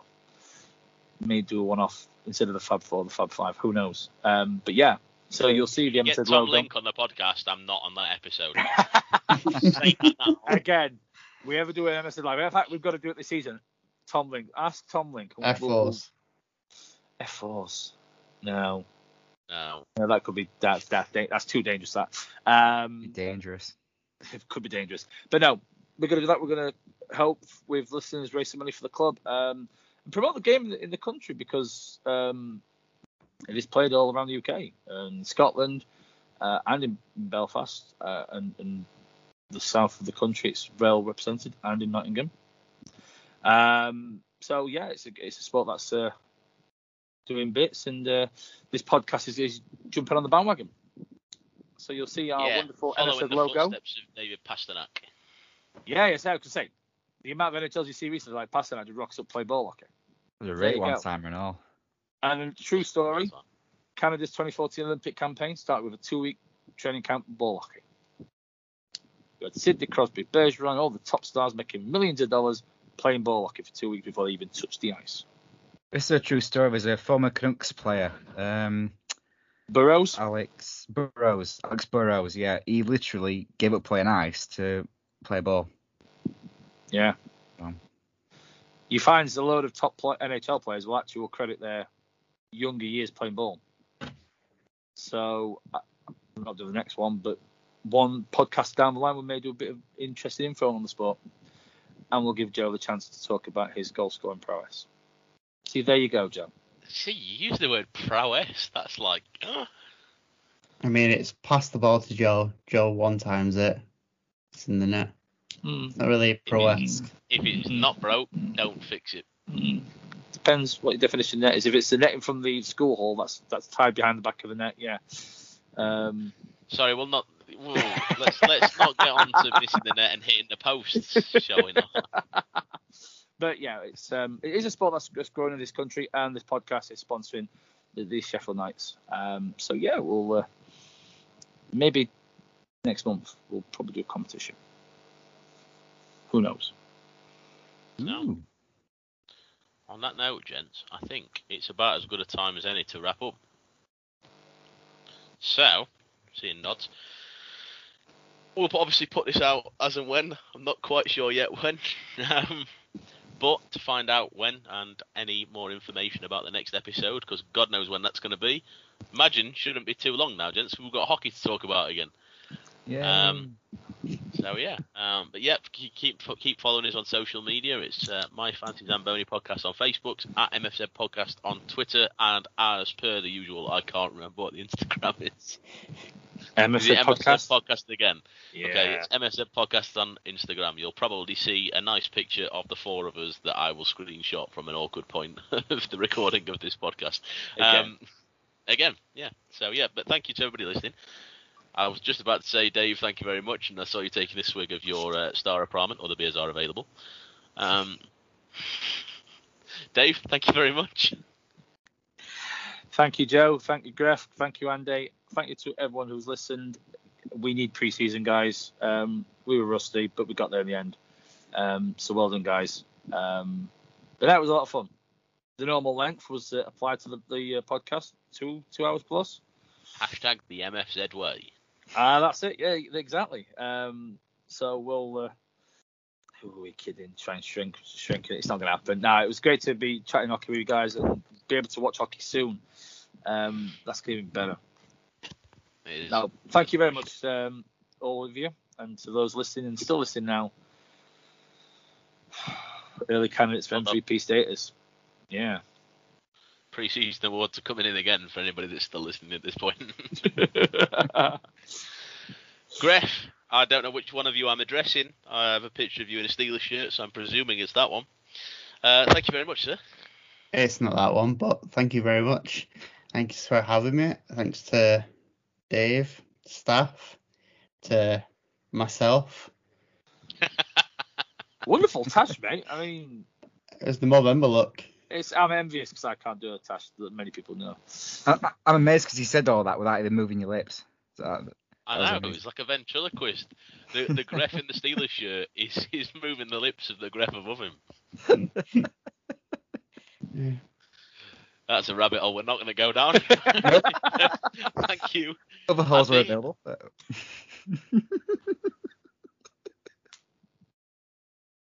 Gents, I'm We not got spiraling badger holes, taking an fox hour to holes, you finish know. a podcast again. I am not. I am, I'm not. I'm not delving into spending an hour trying to finish a podcast again. Andy, thank you very much for that because you just made it a hell of a lot more difficult not to laugh. You're very welcome. Um, yeah, I didn't quite um, quite the way that I was hoping. That um, anyway, um, thank you very much, uh, Joe. Thanks, Dave. Thanks uh, to Gref One and uh, the true real Gref, uh, and everyone for listening. You are the real goats because obviously there's no Joey Martin anymore. So there you go. And Nathan Lyon's in playing, so yeah. No. Ending it on a sad note with no goat. We need to find a new goat, gents. We do. Should we put a vote out? We'll find someone. Ciao, actually. We will. We will. Anyway, as everybody said already, thank you, thank you guys. It's, it's been enjoyable to get behind the mic again and, and think about the fact that hockey's coming back. Um, anybody that's listening so far or up to this point so far, I think we're at the end. Anyone who's listening up to this point, um, congratulations. I don't know how you've done it, and uh, hopefully, if nothing else, we've given you something to laugh about. Um, but yeah, another episode of My Fancy Zamboni. Thank you very much, everybody.